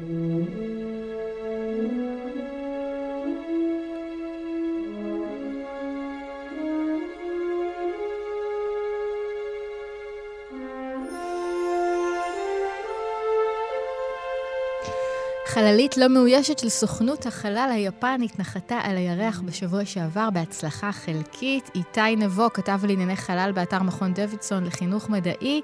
מה הכוונה בהצלחה חלקית? שלום צליל. שלום שלום. אה, אז כן, החללית היפנית אה, סלים. סלים, נועדה- ממש כמו איזה רפר, סלים, כן. כן, כן, זה ראשי תיבות של אה, רכב נחיתה מדויק במיוחד על הירח. ובאמת אחד הדברים שהיא נועדה להדגים זה נחיתה במקום מאוד מאוד מוגדר, באמצעות טכנולוגיה מאוד מתקדמת של ראייה ממוחשבת. כלומר, המחשב של המצלמות של החללית מצלמות את המכתשים, המחשב מזהה לפי המראה מטכנולוגיה שמושאלת מזיהוי פנים בדיוק איפה היא נמצאת, וכך מכוון אותה לנחיתה בדיוק במקום שהם רוצים, הם הגדירו את האליפסה באורך 100 מטרים, שזה יעד אה, מאוד קשה לפגיעה אה, מבחינה הנדסית, מאוד מאתגר. והרעיון היה שהחללית תנחת שם, ותתפקד בערך אה, שבועיים שלנו, כלומר אה, יום ירחי אחד, אה, עד שהשמש אה, תשקע בירח והיא תיכנס לחושך, וזאת מכיוון שיש לה אה, פאנלים סולאריים שמספקים לה את החשמל. רגע, אבל אמרנו הצלחה חלקית, אז מה לא הצליח? אז מה שלא הצליח, החללית הזאת ניסתה לעשות, אה, חוץ מאותו תמרון התמצאות, אה, גם נחיתה מאוד מעניינת, כי היה לה מין רגל נחיתה כזאת שאמורה להטיל אותה על הרגליים האחרות, כך שהיא בעצם אה, עומדת על ארבע, אפשר להגיד, אם המנוע לא פונה למטה כמו בדרך כלל, אלא פונה הצידה, ואז הפאנלים הסולאריים שלה פונים כלפי מעלה ומכוונים לשמש. אלא שכנראה מה שקרה בנחיתה, החללית או התהפכה או התגלגלה לזווית אחרת, היא הגיעה לירח, היא שידרה מידע, היא קיבלה פקודות, אבל הפאנלים הסולאריים שלה לא פעלו, כלומר לא היו מכוונים לשמש, והיא הייתה תלויה רק בכוח הסוללות שנשאר לה, ואחרי כמה שעות היפנים הודיעו שהם נאלצים לכבות אותה. הם לא יודעים את האוריינטציה המדויקת שלה, אז הם עדיין מקווים שהיא איכשהו בזווית הצד, שאולי עוד כמה ימים השמש כן תאיר על הלוחות הסולאריים ויהיה אפשר להפעיל אותה שוב, אבל כרגע נראה שהמשימה הזאת הסתיימה הרבה יותר מוקדם מהצפוי, למרות הנחיתה הרכה. מבאס. אה, כן, והגדרת את זה יפה. המועדון הזה של מדינות שהנחיתו חלליות על הירח, גם ישראל חברה בו, נכון? לא. ישראל אה, לא הצליחה להנחית אה, חללית נחיתה רכה, היא אה, חללית בראשית התרסקה בנחיתה. אה, זה לא נחשב, אם היא ב-2019. מתרסקת זה לא נחשב, אוקיי. לא, אנחנו מדברים על נחיתה רכה. גם יפן ככה נכנסה עם כוכבית, כי החללית אמנם נחתה, אבל לא תפקדה כמתוכנן. אבל בסך הכל המועדון הזה כולל חמש מדינות כרגע עם, אה, עם היפנים, אה, וכולן מדינות גדולות וחזקות. ארה"ב, ברית המועצות, סין, הודו שעשתה את זה בקיץ האחרון, ועכשיו גם יפן. וארצות הברית וברית המועצות עוד בעניין, או שהם כבר גמרו עם זה בשנות ה-70 והמשיכו הלאה? אה, ברית המועצות, לא, לא כן, טוב, ברית המועצות לא בעניין אה, בכלל, נכון. כן. הרוסים זה ניסו לחזור לעניינים בקיץ האחרון עם נחתת ירח, הנחתה בקוטב, סמוך לקוטב הדרומי של הירח, ונכשלו, הנחתת שלהם אה, התרסקה, אז אה, לא ברור כמה הם יצליחו לחזור אה, לתמונה. הברית חזק מאוד בעניין, יש לה את, קודם כל תוכנית ארטמיס, שמיועדת להנחית שוב בני אדם על הירח. אמנם הם הודיעו לאחרונה שהיישום שלה נדחה קצת, דחו ל-2025 את הטיסה המאוישת לירח בלי לנחות עליו, רק אסטרונאוטים שיקיפו אותו בחללית ויחזרו. ורק לסוף 2026 מדברים עכשיו על נחיתה אה, של בני אדם שוב, דחייה של בערך שנה בגלל כל מיני עיכובים, אבל הם חזק בעניין. ובמקביל לאמריקאים יש תוכנית שנקראת קליפ, תוכנית של נאס"א, לממן אה, חברות פרטיות שינחיתו אה, חלליות על הירח. זאת כדי שהחברות האלה גם יבחנו מכשירים וניסויים של נאס"א עצמה, וגם יפתחו טכנולוגיות שאחר כך יש- יסייעו לנאס"א לבצע את המשימות המאוישות, כי הפעם הכוונה היא לא רק לחזור לירח ליומיים שלושה כמו שהיה בתוכנית אפולו, אלא אה, להקים איזשהו בסיס יותר קבוע עם שהיות ממושכות של אסטרונאוטים שם, אה, ובסיס שיוכל לתפקד גם בהיעדר בני אדם, בהתבסס על רובוטים. אז הניסיון הראשון של אה, אה, לעשות את זה, של חברה פרטית אמריקאית, גם נכשל אה, ממש אה, בתחילת אה, שנת 2024, חללית אה, בשם פרגרין, שלמרבה המבוכה אה, אפילו לא הגיעה להתקרב לירח, כי ברגע שהיא השתחררה מטיל השיגור שלה עדיין במסלול סביב כדור הארץ, התברר שיש לה דליפת דלק שלמעשה חיסלה את הסיכוי של המשימה הזאת, ואחרי כמה לא ימים... נעים. היא- היא איתי. למה זה טוב בעצם? מה מה הם מחפשים על הירח? קודם כל אנחנו תמיד סקרנים לדעת ורוצים אה, ללמוד על הסביבה שלנו, הקרובה והרחוקה. אה, ומבחינת חלל, הירח הוא עדיין הסביבה הקרובה, קרובה, למרות שזה כבר נחשב deep space. הכותרת הגדולה של התוכנית של נאס"א היא Moon to Mars, כלומר, אה, הירח בדרך למאדים, כשהרעיון הוא לפתח על הירח טכנולוגיות שאחר כך ישמשו משימות אה, מאוישות למאדים. אה, משימת מאדים כמובן היא עסק הרבה הרבה יותר מורכב, כי הירח בכל זאת נמצא משהו כמו שלושה ימי טיסה מפה, מאדים אנחנו מדברים על אה, משהו כמו חצי שנה, תשעה חודשי טיסה, כך שבני אדם שיהיו על מאדים יוכלו מעט מאוד להסתמך על דברים שהם מביאים איתם, או על אספקה שהם יבקשו מכדור הארץ. גם כך יש רק אה, חלון שיגור פעם בשנתיים בערך למאדים בלוח הזמנים הזה. אז זה כאילו יצטרכו בסיס בדרך? טכנולוגיות. סליחה? זה איזה בסיס בדרך למאדים? הרעיון פחות בסיס בדרך, אלא הרעיון יותר אה, לפתח את הטכנולוגיות שיהיה אפשר להשתמש בהן אחר כך על מאדים. למשל, יש אה, אה, מושג מפתח מאוד חזק אה, בשנים האחרונות שנקרא ISRO, In situ Research Utilization, כלומר שימוש במשאבים מקומיים אה, בחלל או על אה, כוכבים או על גופים פלנטריים אחרים. אה, לדוגמה, לקחת אה, מדפסות תלת מימד שידפיסו לך מבני בנייה מהאדמה המקומית. או התאמת הקרקע המקומית לגידולים חקלאיים, או אה, הפקת חמצן וחומרים אחרים ומים מתוך הקרח המקומי, מתוך הקרקע המקומית. וואו, זה שאפתני יש- מאוד. מה קורה... יש הרבה מאוד חברות שעובדות על זה, וגם אה, למשל אה, הפקת אנרגיה. אה, הירח יש עליו מבחינתנו שבועיים אור, שבועיים חושך, ואתה לא יכול להסתמך רק על אנרגיה סולארית, אז יש חברה שמפתחת, או כמה חברות, שמפתחות מין כורים גרעיניים או גנרטורים גרעיניים שמיועדים להפיק חשמל אה, בסביבות אה, מאתגרות כאלה, וכן הלאה. מה קורה עם החלליות האלה אחרי שהן מסיימות את המשימה שלהן? פשוט משאירים אותן כגרוטאות על הירח? אה, בדרך כלל כן.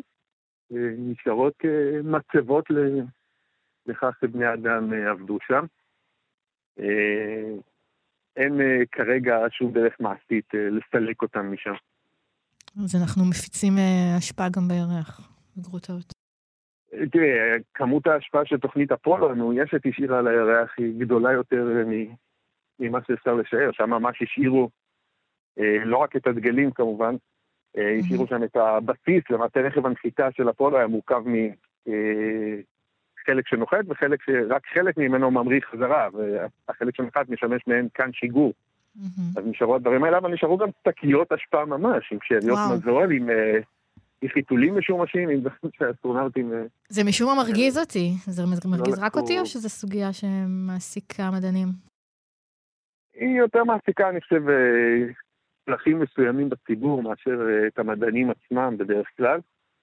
אה, בכל מקרה יוצאים מנקודת הנחה שאת הירח, אילו היו שם חיים, אני מניח שכבר היינו יודעים מזה, אבל אה, בכל מקרה את הירח כבר זיהמנו במדע האנושי. היום כשמתכננים משימות פלנטריות אחרות, אז מנסים לחשוב על דרכים להימנע מזה. למשל, החללית ג'ונו שמקיפה היום את צדק, וחוקרת גם חלק מהירחים שלו, היא מתוכננת כך שבסוף המשימה היא תתרסק לתוך צדק עצמו, אה, ולא תפגע בכוכבי הלכת, אה, תזהם אותם אם יש סיכוי שיש עליהם איזושהי צורת חיים שעלולה להיפגע מהביקור שלנו. נאחל להצלחה. אז... מה היעדים הקרובים בכיבוש הירח? יש עוד חלליות שם מתוכננות לנחות שם? אז כבר בחודש הבא אה, ארצות הברית מתכננת עוד משימה פרטית לירח, הפעם של חברה בשם Intuitive Machines, נחתת יחסית גדולה אה, יותר מהחלליות הפרטיות שניסו עד עכשיו לנחות, מחלת בשם נובה, וגם מתכננת לנחות סמוך לקוטב הדרומי של הירח, מה שרק החללית ההודית אה, הצליחה לעשות עד עכשיו. אה, ושוב, זה פרויקט בעיקר במימון של נאס"א עם מכשירים מדעיים של סוכנות החלל האמריקאית. סין, יש לה תוכנית מאוד שעתנית, סין חזקה מאוד בחקר הירח, כמה משימות מאוד מצליחות ומעניינות היו לה בשנים האחרונות. Mm-hmm. ב-2019 סין הייתה המדינה הראשונה שהנחיתה חללית בצד הרחוק של הירח. Mm-hmm. זה אתגר טכנולוגי גם מבחינת תקשורת, כי למעשה צריך עוד לוויין נמסר שיעביר מידע מהחללית בזמן שהיא נמצאת באזור שאין לנו קליטה ישירה למה שקורה בו. ובמהלך השנה הזאת, בעוד אה, משהו כמו חמישה חודשים, הם מתכננים משימה להביא דגימות בפעם הראשונה מהצד הרחוק של הירח, שזה אתגר אה, כפול ומשולש, אבל אה, לאור הרקורד המאוד מרשים שלהם בשנים האחרונות של הצלחות על הירח, אה, בהחלט יש למה לצפות. זה מדהים אותי שאנשים קמים בבוקר לעבודה, והעבודה שלהם זה להנחית חללית לתוך צדק או להגיע לצד הרחוק של הירח. זה באמת יפהפה. יש לכם במכון דוידסון יריד חלל ביום חמישי הבא? אה, נכון, במסגרת אה, אירועי שבוע החלל של אה, סוכנות החלל הישראלית ומשרד המדע, וגם אנחנו משתתפים, יש הרבה פעילויות, הרצאות, גם שלי, חידון חלל עם פרסים למי שמעוניין, תצפיות כוכבים בתקווה שמזג האוויר יאפשר, אם לא אז פלניטריום. בקיצור, מאוד מומלץ להצטרף, אפשר למצוא את הכל גם באתר שלנו, גם בפירוט האירועי שבוע החלל באתרים של משרד המדע. זה, אם יש ילד חובב מדע בבית, זה, ה... זה, זה בילוי אה, שמתאים עבורו? אה, גם למי שלא חובב מדע, זה בילוי מתאים, כי הגיע הזמן להתחיל לחבב. זה בהחלט מתאים לכל המשפחה. לבוא לשם ולהסתכל איתכם בכוכבים, ומה עוד אפשר לראות ולשמוע ולחוות, לנסות להכין אה, אוכל חללי, ועוד הרבה פעילויות אחרות.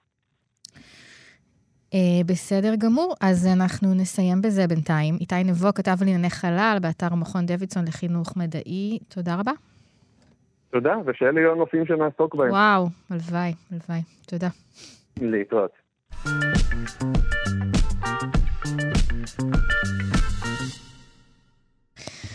אתם על שלושה שיודעים בכאן תרבות, תוכנית המדע והידע שלנו, ועכשיו נדבר על מחקר חדש שהראה שחשיפה לקרינת UV של השמש עשויה להשפיע לטובה על הפוריות של נשים בגילאים 30 עד 40. שלום לפרופסור כרמית לוי מהמחלקה לגנטיקה של האדם וביוכימיה, הפקולטה לרפואה באוניברסיטת תל אביב.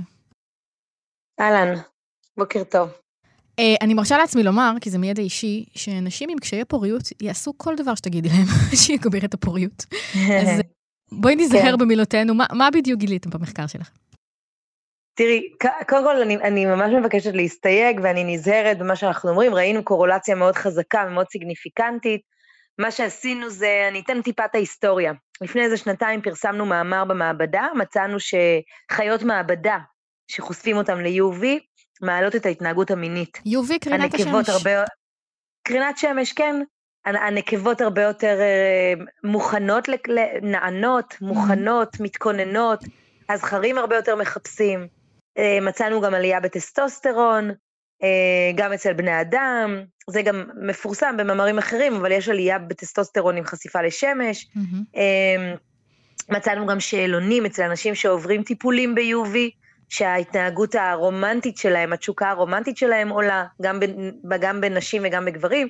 בקיצור, מאמר שלם מאוד יפה, הראינו את ה, שזה עובר דרך האור, זאת אומרת, החשיפה של האור שלנו, שהוא חסר פרווה, זה מה שעושה את ההבדלים האלו. מהמם. זהו.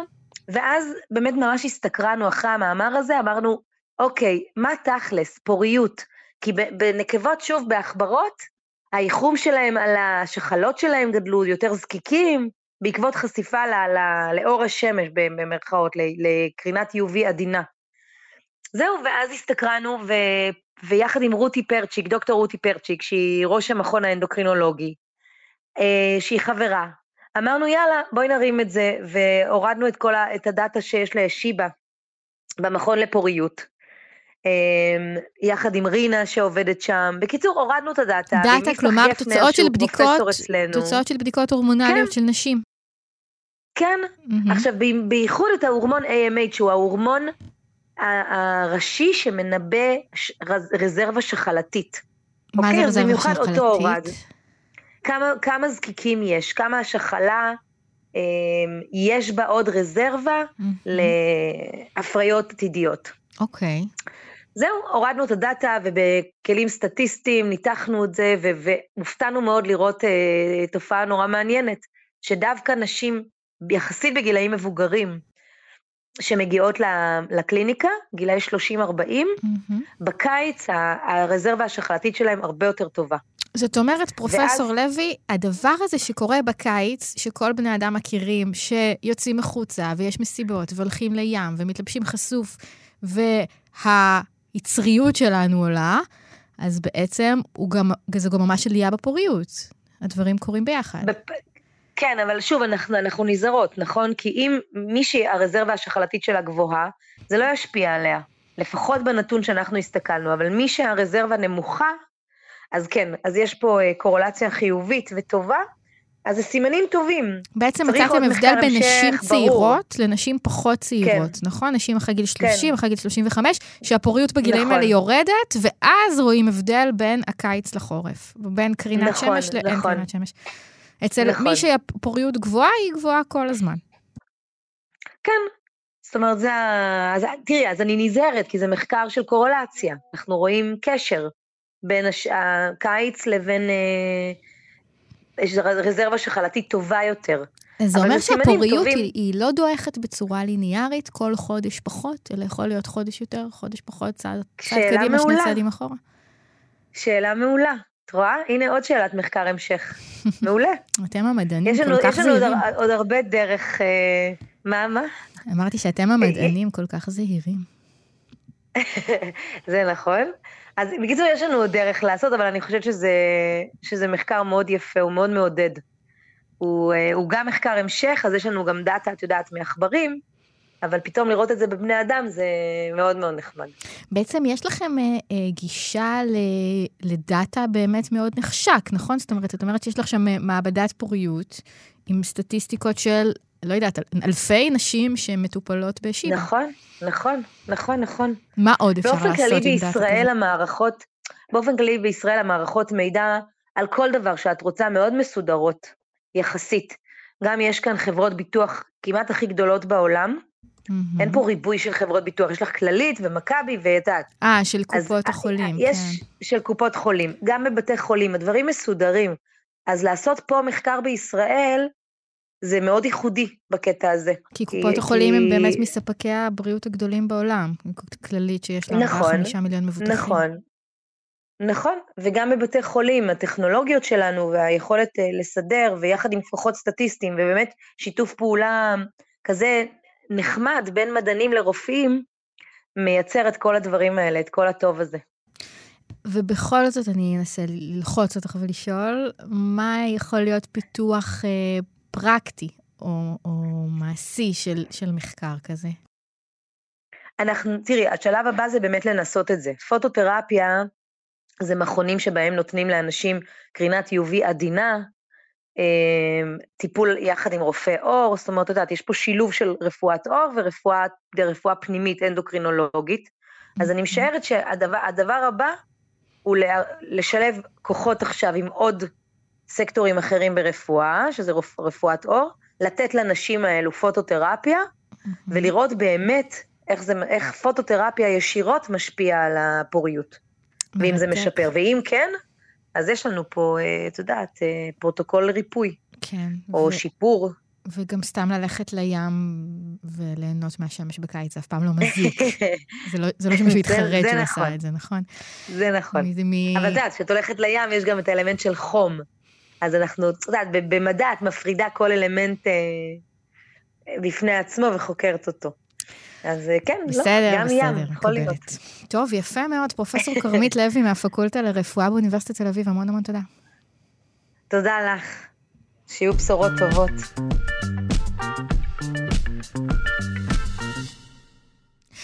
סוכרת, מחלה נפוצה מאוד מאוד בישראל, והקשר בינה לבין מחלות נשימה מסקרן מדענים רבים. אז למה יש קשר כזה? מחקר חדש שבוצע במעבדתו, במעבדתו של פרופסור ערן אלינב במכון ויצמן התפרסם בכתב עת Nature, והוא שופך אור על הנושא. שלום, פרופסור אלינב. בוקר טוב. בעצם הקשר בין סוכרת לבין מחלות בדרכי הנשימה הוא, הוא לא אינטואיטיבי. זה משהו שידוע לך, אבל לא יודעת אם הוא ידוע לציבור. הוא, הוא לא אינטואיטיבי, אבל הוא ידוע לקהילייה הרפואית במשך עשרות שנים. אנחנו יודעים שחולים שסובלים מסוכרת, גם מסוכרת נעורים וגם מסוכרת מבוגרים, לצערנו סובלים משכיחות גבוהה יותר וחומרה גדולה יותר של זיהומים ריאתיים שמביאים אותם לאשפוז ואפילו מסכנים את החיים שלהם. דלקות ריאות? זה הכוונה בזיהומים ריאתיים? מדובר בדלקות ריאות, בזיהומים ויראליים כמו שפעת ואחרים, ובשנים האחרונות, אה, בעקבות אה, מגיפת הקורונה, אה, התברר עוד יותר שסכרת היא אולי גורם הסיכון העיקרי למחלת קורונה קשה, כש-35% מחולי הקורונה שמתו במגפה היו חולי סכרת, וכמעט 50% מחולי קורונה שפיתחו מחלה קשה, אפילו בעקבות חיסון, היו חולים עם סכרת. 35% מהמתים מקורונה היו חולי סכרת. וואו. אוקיי, אז בעצם מה הקשר? למה סוכרתיים נוטים לחלות במחלות כאלה? אז השאלה הזאת אה, סקרנה אותנו אה, עוד בתחילת הקורונה, וסקרנה אותנו עוד יותר בעקבות אה, הממצאים שהתגלו בזמן הקורונה, ולכן רצינו ללמוד אותה במודלים של עכברים, שחשפנו אותם לסוכרת מסוגים שונים, לסוכרת של צעירים, סוכרת נעורים, סוכרת מבוגרים, ו, ואת כל סוגי העכברים הסוכרתיים האלה חשפנו לזיהומים ריאתיים כאלה ואחרים, ובדיוק כמו בבני אדם ראינו שהם סובלים ממחלה קשה יותר, מנטייה גדולה יותר אה, לתמותה ומתגובה חיסונית אה, חלשה יותר. וכשרצינו לבדוק מה הגורם שמביא לקשר הבלתי ברור הזה בין אה, סוכרת לא מאוזנת לבין נטייה למחלה ריאתית כל כך קשה, גילינו שבנוכחות סוכר לא מאוזן, אחד התאים החשובים ביותר בתגובה החיסונית, ממש המנצח על התזמורת החיסונית שאמור להדליק אותה ולגרום לה להגן עלינו מפני זיהומים, זה תא שנקרא תא דנדריטי, שאפילו קיבלו עליו אה, פרס נובל לפני כמה שנים, אה, אה, בנוכחות סוכר גבוה, התפקוד שלו מאוד מאוד לקוי. זאת אומרת, תא, תא חיסוני שהוא אמור לסייע למערכת הנשימה, נפגע אם יש יותר מדי סוכר, או שזה מה שקורה בסוכרת. נכון, ו- ו- ולא רק שהוא נפגע, כשהוא, כשהוא חי בסביבה שבה הסוכר גבוה, אה, תוצרי פירוק הסוכר שהם לא תקינים במקרה הזה, במקרה ש, שיש סכרת, גורמים לשינויים משמעותיים בביטוי הגנים של התא הזה, שהוא באמת תא מרכזי אה, מפעיל את כל זרועות מערכת החיסון, ובהיעדר הפעלה תקינה, הווירוס לא נתקל בהגנה החשובה של אה, מערכת החיסון, מתפרץ וגורם לתמותה באותן חיות. האם זה משליך על האדם הלא סוכרתי? כלומר, זה מראה לנו כמה סוכר הוא באופן כללי מזיק לבריאות, הוא מזיק למערכת החיסונית, או שרק מעל הסף של סוכרת זה משפיע? השאלה היא טובה, אנחנו בדקנו את זה במודלים אה, שמדמים סוכרת, זאת אומרת שבהם הסוכר אה, נמצא ברמות לא תקינות של חולים אנושיים אה, סוכרתיים, אבל הייתי אומר שאין פה איזה סף שטיפה מתחתיו הכל בסדר וטיפה מעליו הכל לא בסדר, mm. אלא מדובר בתהליך הדרגתי שבו ככל שהסוכר מופרע יותר ברמות שלו, כך דברים פחות טובים קורים במערכות שונות בגוף, כולל במערכת החיסון. אז זה כן רומז לנו משהו על כמה סוכר הוא, הוא רע לגוף, דבר שמגלים אה, יותר ויותר בתקופה האחרונה. תראי, סוכר הוא, הוא מאוד חשוב לגוף כמקור אנרגיה עיקרי לחלק מהתאים שלנו, אבל כשאנחנו אה, אה, לא מצליחים לשלוט על הרמות שלו בצורה הדוקה ו- וטובה, אז הוא יכול לגרום לנזקים לאיברים רבים. פה אנחנו התמקדנו ב, אה, בסוג של נזק שהוא מאוד חשוב מבחינה רפואית ומדעית, אבל היה פחות ברור אה, אה, מה המנגנון שלו. איזה השלכות יכולות להיות לתגלית כזו על טיפול בסוכרת ועל הטיפול במחלות בדרכי הנשימה? אני מתארת לעצמי שזה עוד מוקדם וייקח זמן, אבל ככה אם אתה מנסה להביט על האופק. אני, אני חושב ש... אה, ואני אדבר עכשיו גם כרופא, אה, יש לתגלית הזאת שתי שתי אה, אה, אה, אופציות טיפוליות חשובות שהיא מהירה עליהן. אחת היא, היא מאוד מיידית דווקא ולא לא עתידנית במיוחד. אנחנו כרופאים רואים הרבה מאוד חולים סכרתיים שמתאשפזים בבתי חולים עם זיהומים ריאתיים, וכמו שאמרתי, הזיהומים האלה נוטים להיות קשים ומסוכנים הרבה יותר באוכלוסייה הרחבה, ואנחנו מטפלים בחולים האלה בצורה אגרסיבית, אבל דווקא באשפוז הרבה פעמים האיזון של רמות הסוכר הוא, הוא פחות טוב מאשר אה, של החולים האלה אה, כשהם נמצאים בחיים הרגילים שלהם בבית, ומה שהתגלית שה, הזאת אומרת קודם כל היא שאיזון רמות הסוכר חשוב גם בזמן האירועים הזיהומיים מסכני החיים האלה אה, כדי לאפטם, כדי לגרום למערכת החיסון לעזור לנו לרפא את החולים האלה בצורה מיטבית. איזון הסוכר הוא פחות טוב בבית החולים בגלל... הרבה פעמים, הרבה פעמים החולים האלה מגיעים, קודם כל כשהם נמצאים ב... בזמן מחלה חריפה שקשה יותר לאזן את הסוכר בה, הם נמצאים בסביבה שהתזונה שלהם פחות אה, אה, רגילה ופחות אה, מוקפדת מאשר... זה תזונה של בית חולים. נכון, תזונה של בית חולים, ועוד כל מיני סיבות ש, ש, שבגללם קשה לנו הרבה פעמים לאזן את רמות הסוכר בזמן אשפוז, ומה שהתגלית הזאת אומרת, שכדאי שנתעקש על זה, כי, כי, כי זה יכול לעזור לנו גם באספקט של הטיפול במחלה הזיהומית שבגללה הם התאשפזו. אתה יודע, אבל זה מדהים, כל כך הרבה, סליחה, אני כבר קצת מרחיבה את הדיון, אבל כל כך הרבה פעמים רופאים ואנשים שעוסקים בבריאות ובתזונה משתוממים מול הדבר הזה, שהאוכל בבית חולים הוא אוכל לא בריא. אני לא הייתי אומר שהאוכל בבית חולים הוא לא בריא, אבל אה, את יודעת, בית חולים הוא, הוא, הוא מקום שמטפל בבת אחת בהרבה אנשים עם הרבה צרכים תזונתיים שונים. אה, אה, בוודאי התזונה שחולים סכרתיים אה, הרגילו את עצמם אליה בבית היא, היא תזונה שונה מהתזונה בבית חולים, וגם ההקפדה על איזון סוכרתי בבית בזמן שאין סטרס וגורמים אחרים שמפריעים לאיזון כזה, הרבה פעמים היא טובה יותר בקהילה ובבית, ולכן קשה קצת יותר לאזן את הסוכר בזמן שאנשים מאושפזים, בייחוד עם מחלה חריפה. ישראל היא מצטיינת בסוכרת. ישראל, כן. ישראל היא מצטיינת בסוכרת כמו כל העולם המפותח. אה, אה, מעניין שסוכרת ומחלות ריאתיות זיהומיות הן שתיהן ב, לצערנו בטופ 10 של גורמי התמותה בעולם המפותח, כולל בישראל, אה, ולכן השילוב ביניהם הוא כל כך קטלני.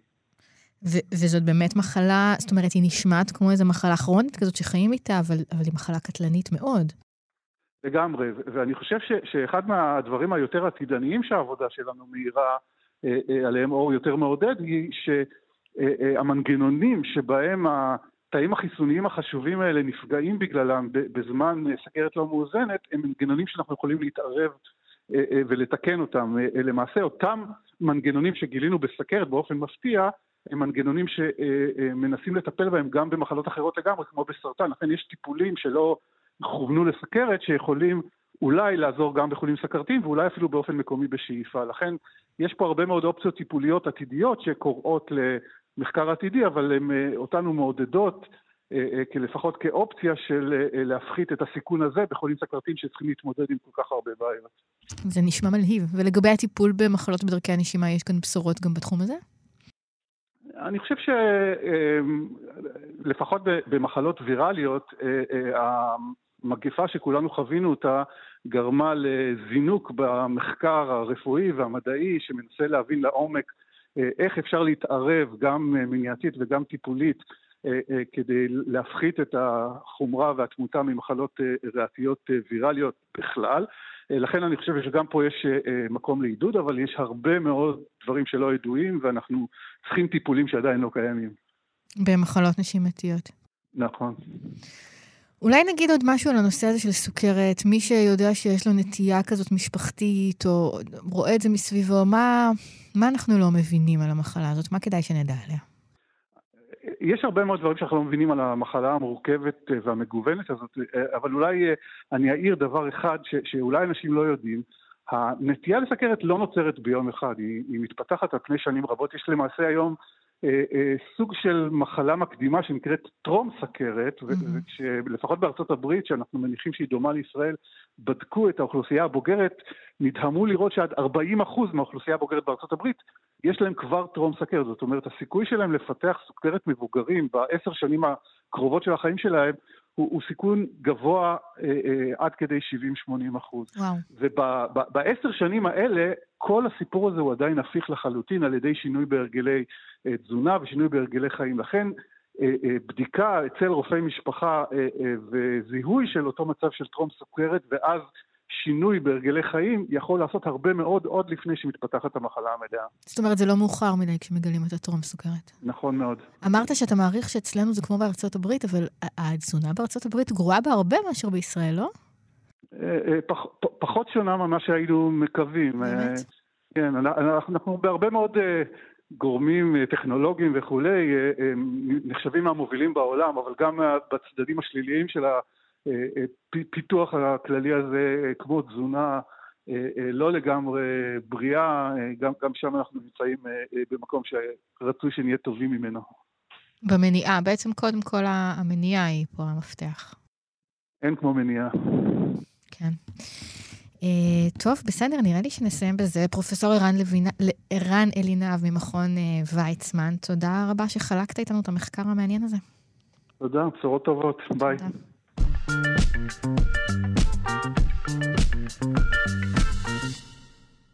אנחנו נמשיך לפינת התעופה שלנו, מרענן במיוחד בימים אלה, שרוב האנשים שאני מכירה לא ראו מטוס מבפנים בזמן האחרון ולא מתכננים גם. שלום לניצן סדן, חוקר היסטוריה של התעופה ובעל טור, ובעל הטור הקברניט שמתפרסם בכלכליסט. בוקר טוב. נדבר על איך מטוסים מאטים? כן, כן, חשבתי על זה, וכשאנחנו אנחנו רואים מטוסים מבפנים פחות בימים אלה, אבל אה, מכוניות כרגיל. וכל אחד יודע איך אה, רכב מאט, הוא מגביר את החיכוך בין הגלגלים ובין הכביש, הוא מצמצם את עוצמת המנוע, ובאוויר זה פשוט עובד טיפה אחרת, אבל לא, לא לחלוטין אחרת. חשבתי שיהיה נחמד לדבר על זה. אוקיי, okay, אז בעצם, כאילו, זה לא אינטואיטיבי לנו, נכון? החיכוך עם הכביש ברור, חיכוך עם האוויר, אבל גם עם אוויר יש חיכוך. כן, אנחנו נדבר עליו עוד רגע. בנוסף, יש עוד עניין שהופך את ההאטה באוויר ליותר מורכבת. אה, עצם התנועה לפנים זה מה שמשאיר את המטוס באוויר. בעצם, ככל שהוא מתקדם במהירות וצורת הכנף שלו דוחקת אוויר ומסיטה אותו כלפי מטה, ככה המטוס עולה למעלה ונשאר באוויר. אם מאבדים את המהירות הזאת גם, אם מאבדים את השמיים ולא נעים לפגוש לך את הקרקע. כאילו, הוא לא יכול עכשיו, לעמוד באוויר? אה, מטוסים מאוד מאוד מאוד ספציפיים שהוצבו לכך אה, וליישומים צבאיים בלבד מסוגלים, אבל אה, מטוסי הנוסעים שלוקחים אותנו לחו"ל לא מסוגלים וכך גם רוב עולם התעופה בעצם שלא נשען על כנף סובבת, מה שנקרא מסוקים. אוקיי, um, אז בוא, עכשיו, בוא נתחיל איך, איך, כן. זהו. יש בעצם לא פחות מ-12 דרכים שונות להאט מטוס, וחלק הן מאוד מאוד מאוד דרמטיות, וטוב שזמינות רק עבור מטוסים צבאיים. השיטה הראשונה הכי פשוטה זה לסגור את המצערת, זה בעצם לתת פחות גז. פחות דלק נכנס למנוע, הבעירה היא בלחץ יותר נמוך, העוצמה יורדת, והם מתחילים להאט. ויחד אגב, עם ההאטה, כזה, יחד עם ההאטה מתחילה גם הנמכה? לא בהכרח, לא אוקיי. בהכרח. אה, יש, אה, אה, יש אפשרות, בעצם בטיסה אנחנו כל הזמן מנסים להמיר את האנרגיה שלנו לפנים ולהחליט אם אנחנו רוצים להמיר אותה גם לאנרגיה של גובה. ואנחנו מדברים עכשיו על האטה כאשר המטרה היא בסופו של דבר לנחות. ולכן במסגרת התהליך הזה גם נוריד גובה בצורה מבוקרת. עכשיו, אז אמרנו שבעצם השיטה הראשונה זה פשוט אה, אה, לצמצם את עוצמת המנוע. השיטה השנייה זה להרים את האף מעל האופק. בגלל שברגע שאנחנו הופכים את התנועה קווית לאנכית יותר, אנחנו מתחילים להתעסק עם כוח הכבידה, שמושך את המטוס לארץ ומאט את ההתקדמות שלו. בנוסף, כאשר יותר משטח הפנים של הכלי נמצא בכיוון ההתקדמות, ייווצר גרר. זו התנגדות האוויר שהזכרת, זה בעצם החיכוך עם הסביבה. ובטיסה זה מאוד מאוד מאוד משפיע גם על היציבות וגם על מהירות ההתקדמות. אוקיי, אז יש לנו. שתיים מתוך 12, אני לא בטוחה שנגיע ל-12, אבל בואו נמשיך. או, אנחנו נגיע ל-12. השיטה השלישית היא סבסוב, כלומר להזיז את המטוס כך שהאף שלו יצביע ימינה או שמאלה על הציר האופקי. גם כאן יש בעצם אה, אה, יותר שטח פנים שניצב אה, בציר התנועה, ומייצר גרר והאטה. השיטה הרביעית היא לפנות, בעצם כל שינוי בדפוס הטיסה שאינו כולל תוספת דחף והורדה של האף מתחת לאופק, מה שיגרום לו להתחיל אה, לצבור מהירות, אה, יאט את ההתקדמות, אפילו אם זה בצורה נקודתית. מה הכוונה? רגע, החמישית- שינוי בדפוס הטיסה, מה זה אומר? זה אומר, אם כרגע אנחנו, כרגע אנחנו טסים אה, מיושרים אל האופק, כל שינוי שאנחנו נעשה, כל פנייה, זה פנייה. נכון אגב גם למכונית. כל פעם שאנחנו נפנה או נוריד כנף, כל עוד לא אה, נוריד גם גובה בצורה אה, משמעותית, אנחנו בהכרח נאבד אה, מהירות. כי אנחנו בעצם אה, אה, מתנגדים למומנטום של עצמנו. אוקיי. שיטה חמישית? עכשיו, סליחה, כן. השיטה החמישית היא בעצם לשנות את הצורה של המטוס. זה לפתוח מדפים, אלה משטחים שנועדו לתת לכנף יותר שטח פנים ולכן יותר עילוי במהירות איטית כשניגשים לנחיתה, והיא משפיעה גם על מערבולות האוויר שמייצרת התנועה, שבעצמן יוצרות גרר ועוזרות להאט. השיטה השישית היא פשוט להוריד גלגלים. הם מייצרים התנגדות אוויר מאוד מאוד גדולה ומקשים על אה, תנועה מהירה. להוריד גלגלים השיטה- באוויר? אני שואלת אותך כאילו הולכת לעשות את זה מחר, כן? להוריד, להוריד גלגלים באוויר? לא, אנחנו כרגע ניגשים לנחיתה. לנחיתה. אנחנו לא נוריד אז- גלגלים כשאנחנו בשיוט. אוקיי, אז כשהמטוס נשבור מוריד אותם. גלגלים, זה גם מסייע לו להאט בעצם? מאוד מאוד, מאוד מאוד. זה בעצם, אה, מעצ- זהו מעצור האוויר של אה, התעופה האזרחית. אוקיי. עכשיו, שנייה אחת, אה, השיטה השביעית זה בעצם ספוילרים, אלה משטחים שנשלפים במיוחד כדי לייצר התנגדות אוויר,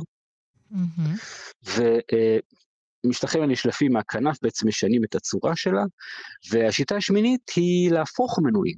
זה לא אומר שעכשיו הדחף הולך אה, ישירות קדימה, אה, אלא פשוט אה, אה, במטוסי סילון יש דלתות שנפתחות בעצם מגוף המנוע או מהחלק האחורי שלו, מאזור המפלט, ומסיטות חלק מהדחף לצדדים ובזווית לפנים כדי לעצור את ההאצה. בעצם כל מדחף, השיטות כן? האחרונות שהזכרת הן דרכים לשנות את הצורה של המטוס, נכון? נכון. שזה יהיה פחות, נכון. פחות אירודינמי. הבנתי? נכון. אוקיי. לפעמים, לפעמים דווקא להיות יותר אווירודינמי יכול לעזור לנו להאט. למשל, במטוסי מדחף אפשר לנצות את הלהבים. כלומר, לא, זה היה לשנות יותר את מדי הזווית מילים של שלא הלהב. הבנתי במשפט אחד. מה לעשות? לנצות? אוקיי. ככה, למטוסי מדחף יש אה, להבים שלפעמים הם קבועים, מסתובבים אה, כמובן סביב הציר, אבל אה, הם כשלעצמם מחוברים בצורה קבועה. ובמטוסים אחרים, הלהב יכול לשנות את הזווית שלו. אה, וככה בעצם אה, אפשר להפוך את הלהב לכך שיסתובב, שיהיה מאוד אווירודינמי, ולא ידחוק אחורה הרבה אוויר. תגיד, השיטות האלה, ש... כן, השיטות האלה הן כולן בשימוש ב... במטוסי נוסעים שאנחנו נוסעים בהם בחו"ל? המטוסים שאנחנו נוסעים בהם לחו"ל בדרך כלל לא משתמשים במנועי מדחף, אבל יש מהמם. הרבה מאוד מטוסים שהם, אה, אה, שמשמשים בעצם להובלה לטווח קצר, אה, מה שנקרא regional, ומטוסים כאלה משתמשים במנועי turboprop, שזה מנוע סילון שמניע מדחף, ושם יש בהחלט אה, מדחפים שמשנים את ה pitch שלהם, את הזווית בעצם. אוקיי, עכשיו, והדברים אה, האלה הם קורים ב... באופן אה, ידני? הטייס אה, מאט את המטוס בכל אחת משמונה דרכים שדיברנו עליהן ועוד ארבע שעוד לא דיברנו עליהן, או שזה קורה באופן אה, אוטומטי?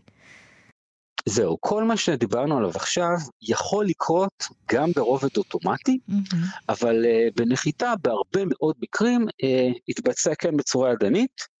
Uh, זה משתנה בהתאם לתנאי השטח, בהתאם לראות, בהתאם למדיניות חברת התעופה, בהתאם למסלול, לכיוון הגישה ולמצב המטוס. אבל ככלל, מטוסי נוסעים גדולים יודעים היום להטיס את עצמם בצורה ממש אה, מאלף ועד תו. ממש עכשיו, כמו ש... עוד- זאת אומרת, זה, זה, זה הדיבור של אנשים שלא מבינים על זה. זה נכון? הטייסים היום במטוסי נוסעים הם, הם משגיחים על המכונות? לא, לא, יש הרבה תהליכים, הרבה דברים שמטוסים אה, יודעים לעשות אה, משום שמי שכתב את הקוד הסתמך על הרבה מקרים בעבר, וככה המכונה יודעת להגיב. אבל בגלל שטיסה היא דבר כל כך דינמי, נתקלים ב- בשיעורים אה, אה, מפתיעים במקרים שהם חדשים וצריכים קבלת החלטה של אדם. ולכן אמנם הטייס מתכנת ומגדיר למחשב הטיסה כל פעם מחדש מה נדרש. אוקיי. תפקיד הטייס בטיסה מודרנית ומתקדמת במטוס נוסעים, אה, לצד ההטסה עצמה ובבקרה על המחשב, יש הרבה פעולות שקשורות לתקשורת עם הקרקע, שקשורות למצבים שמתעוררים באוויר וקשורים בנוסעים. יש הרבה דברים שהמחשב לא יודע לעשות, כי הוא לא נועד לעשות. אנחנו בתקופת מלחמה, אז אולי תגיד משהו על מטוסי קרב. זהו, זהו. בואו נדבר רגע על איך מטוסים צבאיים מאטים. להם יש עוד כמה דרכים שבואו נגיד שזה ממש ממש, אה, אני הייתי נהנה מזה, אבל רוב האנשים לא היו נהנים עם הבואינג שלוקח אותם לחו"ל, היה עושה את זה בטיסת נוסעים. אה, יש להם למשל מעצורי אוויר, שזה בעצם משטח גדול מאוד שנשלף בבת אחת מה, מהמטוס, ומייצר הרבה מאוד גרר. יש להם גם אה, מצנחי עצירה שנשלפים על המסלול. הם מתחילים לרוץ על המסלול כדי להאט מהר, הם פשוט שולפים אה, מצנח גדול מאחור, שנותן ברקס אה, דרמטי, נקרא לזה ככה. אה, מטוסים שנוחתים על נוסעות מטוסים למשל, משתמשים בוו עצירה. פשוט חתיכת מוט ענק ועבה וחזק מאוד, שתופס כבל שנמצא על הסיפון, תופס אותו וככה העצירה היא כמעט מיידית. והשיטה הכי דרמטית שאני מכיר היא שימוש ברקטות, שפשוט מכוונות קדימה. זה משהו שנעשה פעמים בודדות באופן מבצעי, ועל ידי מטוס שנקרא הרקולס, מטוס שיודע לעשות הכל, ופשוט אה, אה, רקטות שהתנגדו לתנועה שלו לפנים ואפשרו נחיתה מאוד מאוד מאוד קצרה, ועצירה אה, לא מיידית אבל קרוב. זה דבר מאוד מוזר, עם כל הידע שרכשנו על רקטות בתקופה האחרונה, זה, זה מפתיע אותי מאוד. חשוב להזכיר לגבי רקטות, שעם כמה שאנחנו, אה, אה, שכפי שהן משמשות כנשק שמשבש את השגרה שלנו ועושות הרבה, הרבה רע בעולם, רקטות משמשות גם למחקר מדעי מאוד נרחב של האטמוספירה, של החלל, מאפשר לשילוח של כלים, ובסופו של דבר כמעט לכל אה, כלי משחית יש גם איזשהו שורש אה, אזרחי ושימושי, כדי שכשיגמרו המלחמות הם ימשיכו לעבוד. ניצן, אה, אני מאחלת לך ולכולנו שכל חיינו יהיו רצופים ברקטות אזרחיות למטרות מדעיות בלבד, ושום סוג אחר אף פעם. תודה רבה לך. רכות. תודה רבה. אה, להתראות. עד, עד כאן שעתיים של שלושה שיודעים, העורכת היא אלכס לויקר, המפיקה תמר בנימין, שרון לרנר על הביצוע הטכני, אני צליל אברהם, ביום ראשון תחזור לפה שרון קנטור. נזכיר לכם ששלושה שיודעים, מגזין המדע והידע של כאן תרבות, משודרת בראשון עד רביעי בשבע בבוקר, ובשידור חוזר בשמונה בערב, כאן אצלנו בכאן תרבות. ניתן להאזין לנו גם כהסכת ביישומון של כאן, או בכל יישומוני ההסכתים. Uh, תודה רבה שהאזנתם, שיהיה לכם יום בטוח ושקט ורגוע איפה שאתם נמצאים. ביי ביי. אתן מאזינות ואתם מאזינים לכאן הסכתים. כאן הסכתים, הפודקאסטים של תאגיד השידור הישראלי.